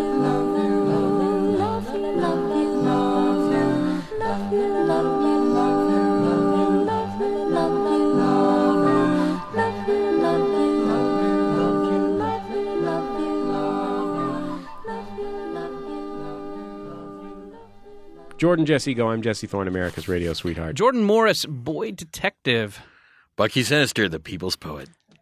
a new nickname for every segment. That's Bravo. And all strong. That's what we call a hat trick. No, Not a weak one in the Uh-uh. bunch. Those are all great nicknames. Congratulations, Bucky. Thank you. Um, I I want to say this. I want first of all, I want to say thank you to all of the people across the continent of Europe, and of course the British Isles and Ireland. And Welsh, Yeah, the Welsh, and the Wales. specifically Catherine Zeta-Jones for the trailer to that movie she was in with Sean Connery, where she had to go through all the laser beams, but it put her butt up, up in the air, and you're like, "Whoa, get a load of that." Yeah, You know what I'm talking about? I do. Okay, great. You on board with this? Oh yeah. Yeah, just a big thank you to the Welsh for that. Yeah, Mm-hmm. And Europeans for toning that. yeah. No. I want to thank everyone who bought tickets to our shows Sure. in London. Both shows now officially sold out. Oh, Hmm, Are we stand buying? Is there any protocol, or should they just come to the meetup afterwards? Here's the thing. Okay. I uh, so first of all, I want to thank everyone who bought tickets. Mm-hmm. To everyone who didn't buy tickets, you know, fuck you. Yeah. Go suck a lemon, you blew it. Wow. You blew it. Wow. You blew it. You had your chance and you blew it. You Guess should you have a- could go see some third tier Olympic competition, you which should won't really- be as good as our show. You should really have a, a poster that says that on the on the door once they close it. Once they got everybody in there, just to go suck, suck, a, lemon. Go suck a lemon. Yeah, suck a lemon. I was, um, you blew it. I was Yeah. driving uh, late at night and kind of in the median. I saw what kind of looked to be a homeless guy. It was a guy, you know, kind of an older guy in fatigues, and he was holding a cardboard sign, and I didn't see what the sign said. And as I got closer, I saw that his sign just read, Go fuck yourself. Nice. It was great. Wow. Nice. I- I- Um, I want to I want to say something because once or twice in the past I've done this and then I've gotten like messages like, Mm-hmm. "Why were you so angry at the people who?" I'm not actually angry. It's I just fun. want everyone to know that I'm not actually angry. You're If no you- Al Madrigal if you really, taking somebody down if you like who's really on their first date after if you really, ending a really, long really, relationship. really, really want to go and you didn't get tickets for some good reason, I, I bet this is not a promise. I bet if you show, up, I would bet you get it. they'll find a place. I bet Yeah. they could find you a seat. They're not again. going to say don't come in. Yeah, I mean it's it's possible. It might just yeah, be too. Full. I don't know what their rules. But yeah. I think it could be a it's- fire hazard. It's worth it's worth taking I a would say shot if do it's it. really important. to Yeah. you. Otherwise, one way or to other. I will call three people my makeup artists. Right. If- Jordan is willing to do that. I am willing if there's he three. only has he only travels with two makeup artists. Yeah. He will add a third person who doesn't even know how to do too makeup. much- yeah, I as mean, his if third you makeup wanna, artist. if you wanna, just put on a little, pl- apply a little powder, maybe pluck my eyebrows. I'll take it. right. But I will add a few people to my makeup entourage. Right. He right now he doesn't have anyone who well he does have someone but he doesn't have anyone who will happily attend to his junk. Yeah, Um, the cover. There's a guy- there's a guy- yeah. he has advanced. Syphilis. he's a real pill about it. The guy He's who prof- usually does it. Jordan is profoundly syphilitic. And this is a full nude show. Yes, That's why there's no alcohol at the place. Yeah. I think there is alcohol. I don't know if there's alcohol or not, but here's the. I know I'll tell you where there will be alcohol Mm-hmm. at the meetup afterwards. Starting at 7 p.m., we will be meeting up at the Phoenix Artist Club in London. That A- sounds nice. apparently in London, all the bars close at 10. Yeah, uh, here's the here's the thing that I learned on my last trip to London was that uh, yeah, the bars close at ten, but the clubs stay open. So you have to go to a club uh, if you want to keep drinking. But I guess it can't be the places that are also the bars. So literally, last time I was in London, after the bars got out, we went to a converted rainforest cafe that had been converted into a nightclub. are, are you guys worried about uh, podcast hooligans? Yeah, I, do have Oh. some concern about podcasting. Like Yeah, maybe it's some pretty rough. supporters from Doug Benson yeah, or maybe will come over. Well, I mean, we're gonna be uh, we're gonna be on we're gonna be on away turf, so it Mm. might be a local podcast. It might be Answer Me This fans, Could be. you know. as a- Oi, oi, Helen and Ollie, oi, oi. you know what I mean? I know Because they're those big types. fans of Helen and Ollie, the hosts of Answer. I Me hope This. people have a chant for when we come on stage. I, yeah, Isn't what- that a big thing about the soccer? The soccer Can I clubs Hmm. is there. suggest? Can I suggest a chant? Ali Boumalier, Ali Boumalier. That's great. Thank you. What is that? Uh, it's it's a chant that they did in Africa for Muhammad Ali. Oh, cool. Yeah, For the yeah. I Rumble mean, in the that's Jungle? absolutely uh, applicable to us. We're the we're podcasting's Ali. Sure. That's why we're doing those Louis Vuitton ads. Yeah. Float like a butterfly, podcast like a bee. Yeah. It's the old saying, right? Yeah, it means to have buzzy microphone. right. People like a buzz, like a faint buzz in the background. But seven o'clock on Saturday the eleventh. It's Saturday the eleventh, right? That's the right date. Yes, Saturday the eleventh at the Phoenix Artists Club, one Phoenix Street. Uh, you don't have to get in. Uh, you don't have to be a member to get in before eight p.m. So you have to get there between seven and eight. Uh, we'll be getting over there around seven or eight once our five thirty show is done. Um, it's going to be a lot of fun. Anybody's welcome. Uh, Jordan, what are you going to be drinking? Uh, oh, I mean, it's England, so a pint of warm beer that I'll be a little bit mad isn't colder. What about a cider? Why don't you have a cider? Too sweet. You don't want a cider? Nah, you can't. I, yeah, I can't drink a whole pint of that. Too sweet. Gotcha. So drinking a pint of Coke or something. Make you too buzzy? Yeah, make me a little buzzy. Yeah, sure. Um, oh, hey, I have something I want to plug. If Yeah, we're, sure. we're plugging things, Sure. uh, I'm doing a new web series that's a lot of fun. Uh, it, it has a terrible name. It's called KLOL, the Internet's Local News, uh, but it's a lot of fun. I'm doing it with uh, former uh, Jordan Jesse Go guests uh, Alex Blagg and Eliza Skinner, and uh, yeah, it, it's a, it's a we're having a lot of fun. It's kind of like a weekend update, but for internet news. We're goofing around, and uh, the the the website that is funding it, their parent company, um, deals a lot in websites uh, that mainly kind of compile nut shots, I would say. Uh-huh. And they're trying to break into scripted entertainment with this show. Right. Uh, their fan base, uh, maybe not nuts about scripted entertainment. Not they may it's possible that while they may be sophisticated Right. at distinguishing between pictures of cats that look like celebrities. They may be less sophisticated when it comes to jokes that have been written by professional comedy writing jokes. Right. Um, and also, they maybe think trying is gay. Yes. That is literally some things that people are leaving in the comments. Trying is gay, effort is gay. Uh, anyways, so I think kind of what we're doing now is trying to kind of uh, find a fan base beyond uh, the Nutshot community. Uh, so yeah, t- take a look at it. Uh, leave a nice comment if you're there. It's on uh, youtube.com slash loud. I have watched and enjoyed every episode. Thank you. I recommend it very highly. You don't have to. I mean, Lord knows that I don't know shit about an internet thing. Yes. All, every single person listening to this knows more than I do about, Sad Keanu. yeah, sad Keanu.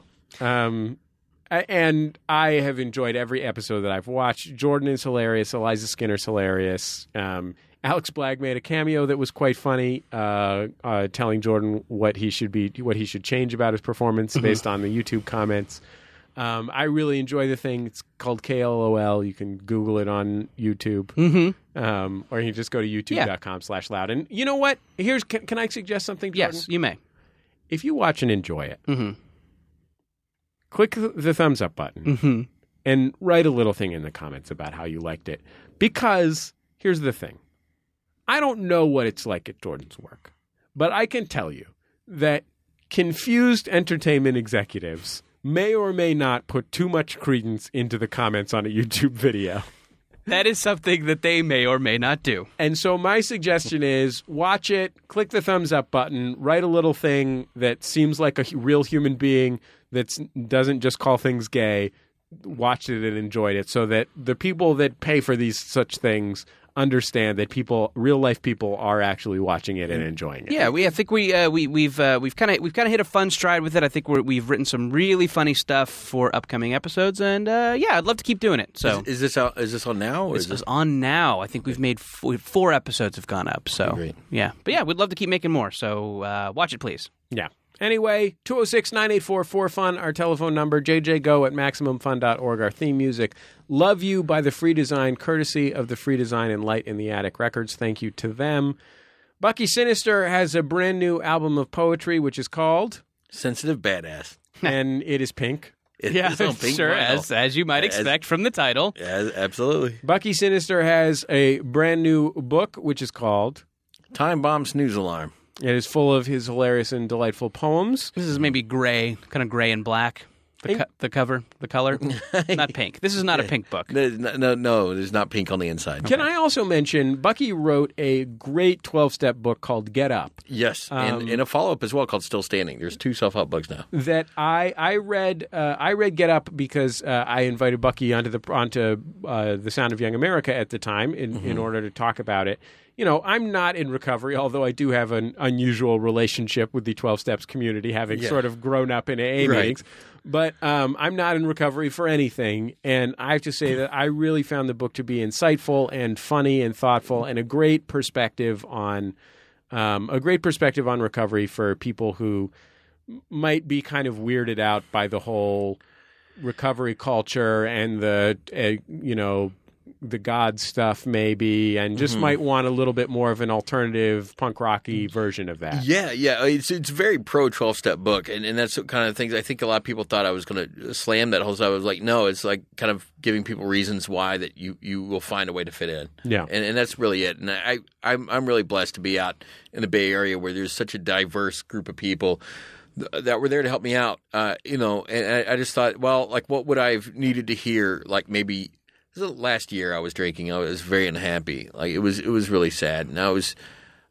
I just I had so many misconceptions about what twelve step stuff was like that I- you know I just didn't I just didn't go, and so I kind of wrote a book for that guy. Like you know, it's like I was I was done. I, I needed a way out. I was just like I can't I can't go to twelve step because you know because I'm an atheist uh, because uh, I you know I don't have any health insurance because I don't have all these things that didn't matter and and so I just kind of put. Um, all these things together and like that and and yeah try to try to maintain the humor of of those meetings because I really I've I've never laughed more at, in, in- at some of those meetings and and the humor if you if you like dark edgy humor I've heard the darkest edgiest stuff I this stuff cannot like the comedy clubs cannot compete with what I've heard in, in, in the twelve step meeting, which was very like you know just really dark and yet funny stuff because you know the people are okay now, but you hear these stories that you can't that you cannot believe, and and you know I just wanted to bring that because there's a lot of humor and joy in, in that, and, and I think we're kind of portrayed in a lot of media types as kind of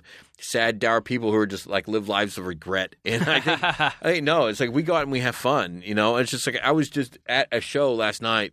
Um, after like you know after the comedy show, I went to see you know uh, this friend of mine is down here. He's sober. He put put on you know a punk show. He, he like put together the whole thing, and you know I went and saw it, and you know we're doing things like that. It's you know like I wrote. Um, I was 15 years. I just say this. At 15 years, I was drinking. uh, I, I consider myself a writer. I had one book in that time, and then 10 years of sobriety. It's it's five books in that time and you know and i started doing comedy which i always as a drunk would like look and you know watch these great guys all all through the 90s go and, and you know go up and i would think I, I wish i could do that i wish i could and so i it just like the sobriety like helped me like just achieve the success in writing that i wanted and also like you know just help me like have the courage to follow other things i wanted to do you know and it's just really as far as like that thing of it being liquid courage it was just kind of not that for me. It just kind of gave me reasons to like, you know, not do things to say fuck it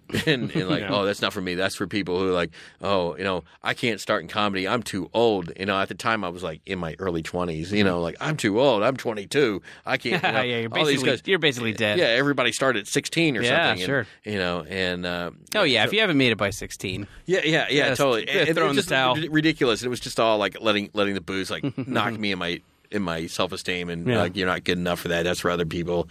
It's people who are more well adjusted or or whatever. People with good homes or well, you know I don't know what it was. yeah, but I it was, mean, comedy is a comedy is a real safe haven for the well-adjusted. yeah, I know. I, I that's what I, I do love about about about you know being with comedians and, and uh, I, I I just really I, I I really love being like around the ones who are like, well, you can tell it's like a plan B. like if there's something else in their life didn't work out, and uh, now this is what they're doing, and I, I I really like those people, and I really I really like the people who are like using comedy as a way to try to figure out who they are, Yeah. and and just really that you know I, I'm just trying to make sense of my world, trying to find my place in the world, you know, with, with this, and you know, uh, I feel like Mark Maron, and just like you know, he's always like using his comedy as like you know, you know, what's my place here? Where do I where do I live? Like what? Jerry Seinfeld. yeah. yeah, right. Seinfeld types. Yeah, right? yeah. Like Dana Gould is always one of my favorites, and uh, you know Patton Oswalt and Craig Proops. People. So, Bucky, thank you for joining Yeah, us on yeah. Jordan Jesse Go. Always a pleasure to have Bucky Sinister in his smart car here at Max Fun World headquarters. Special thank you to Coco and Sissy for acting like they weren't going to make any noise here in the sound booth and then inexplicably starting barking because uh, I think Brian was enjoying himself too much outside of the window. It was also when I was talking about the uh, the the strip club with the pets. Right. I think so that's maybe we got probably a what little happened. excited. They're feminists. Yeah, you should know that. Yeah. Second wave feminists, Yeah, I though. mean- I mean- not to the point where they're you know pro sex worker. They're they're not quite there yet. Yeah. Anyway, we'll talk to you next Hey, time. Coco and Sissy, women have a right to do whatever they want with their bodies Why are you yelling at my dogs? because they don't realize that it could be empowering. They're scared. Look, I'm sorry, Sissy is they're actually legitimately scared. scared. I'm, they're just my my new ideas, my big ideas are freaking. I'm sorry, guys. Jordan. No, Jordan. I apologize, guys. Jordan. they'll they'll figure it out. Jordan. Next week, we're going to be in London. Yeah, Who knows when the show's going to go up? I got no idea. hard to say. Yeah, tough to say, but uh, we'll be in Eventually, London. Yeah, eventually. eventually, we'll get it up. Uh, wish us luck. We'll talk to you next time on Jordan Jesse Go.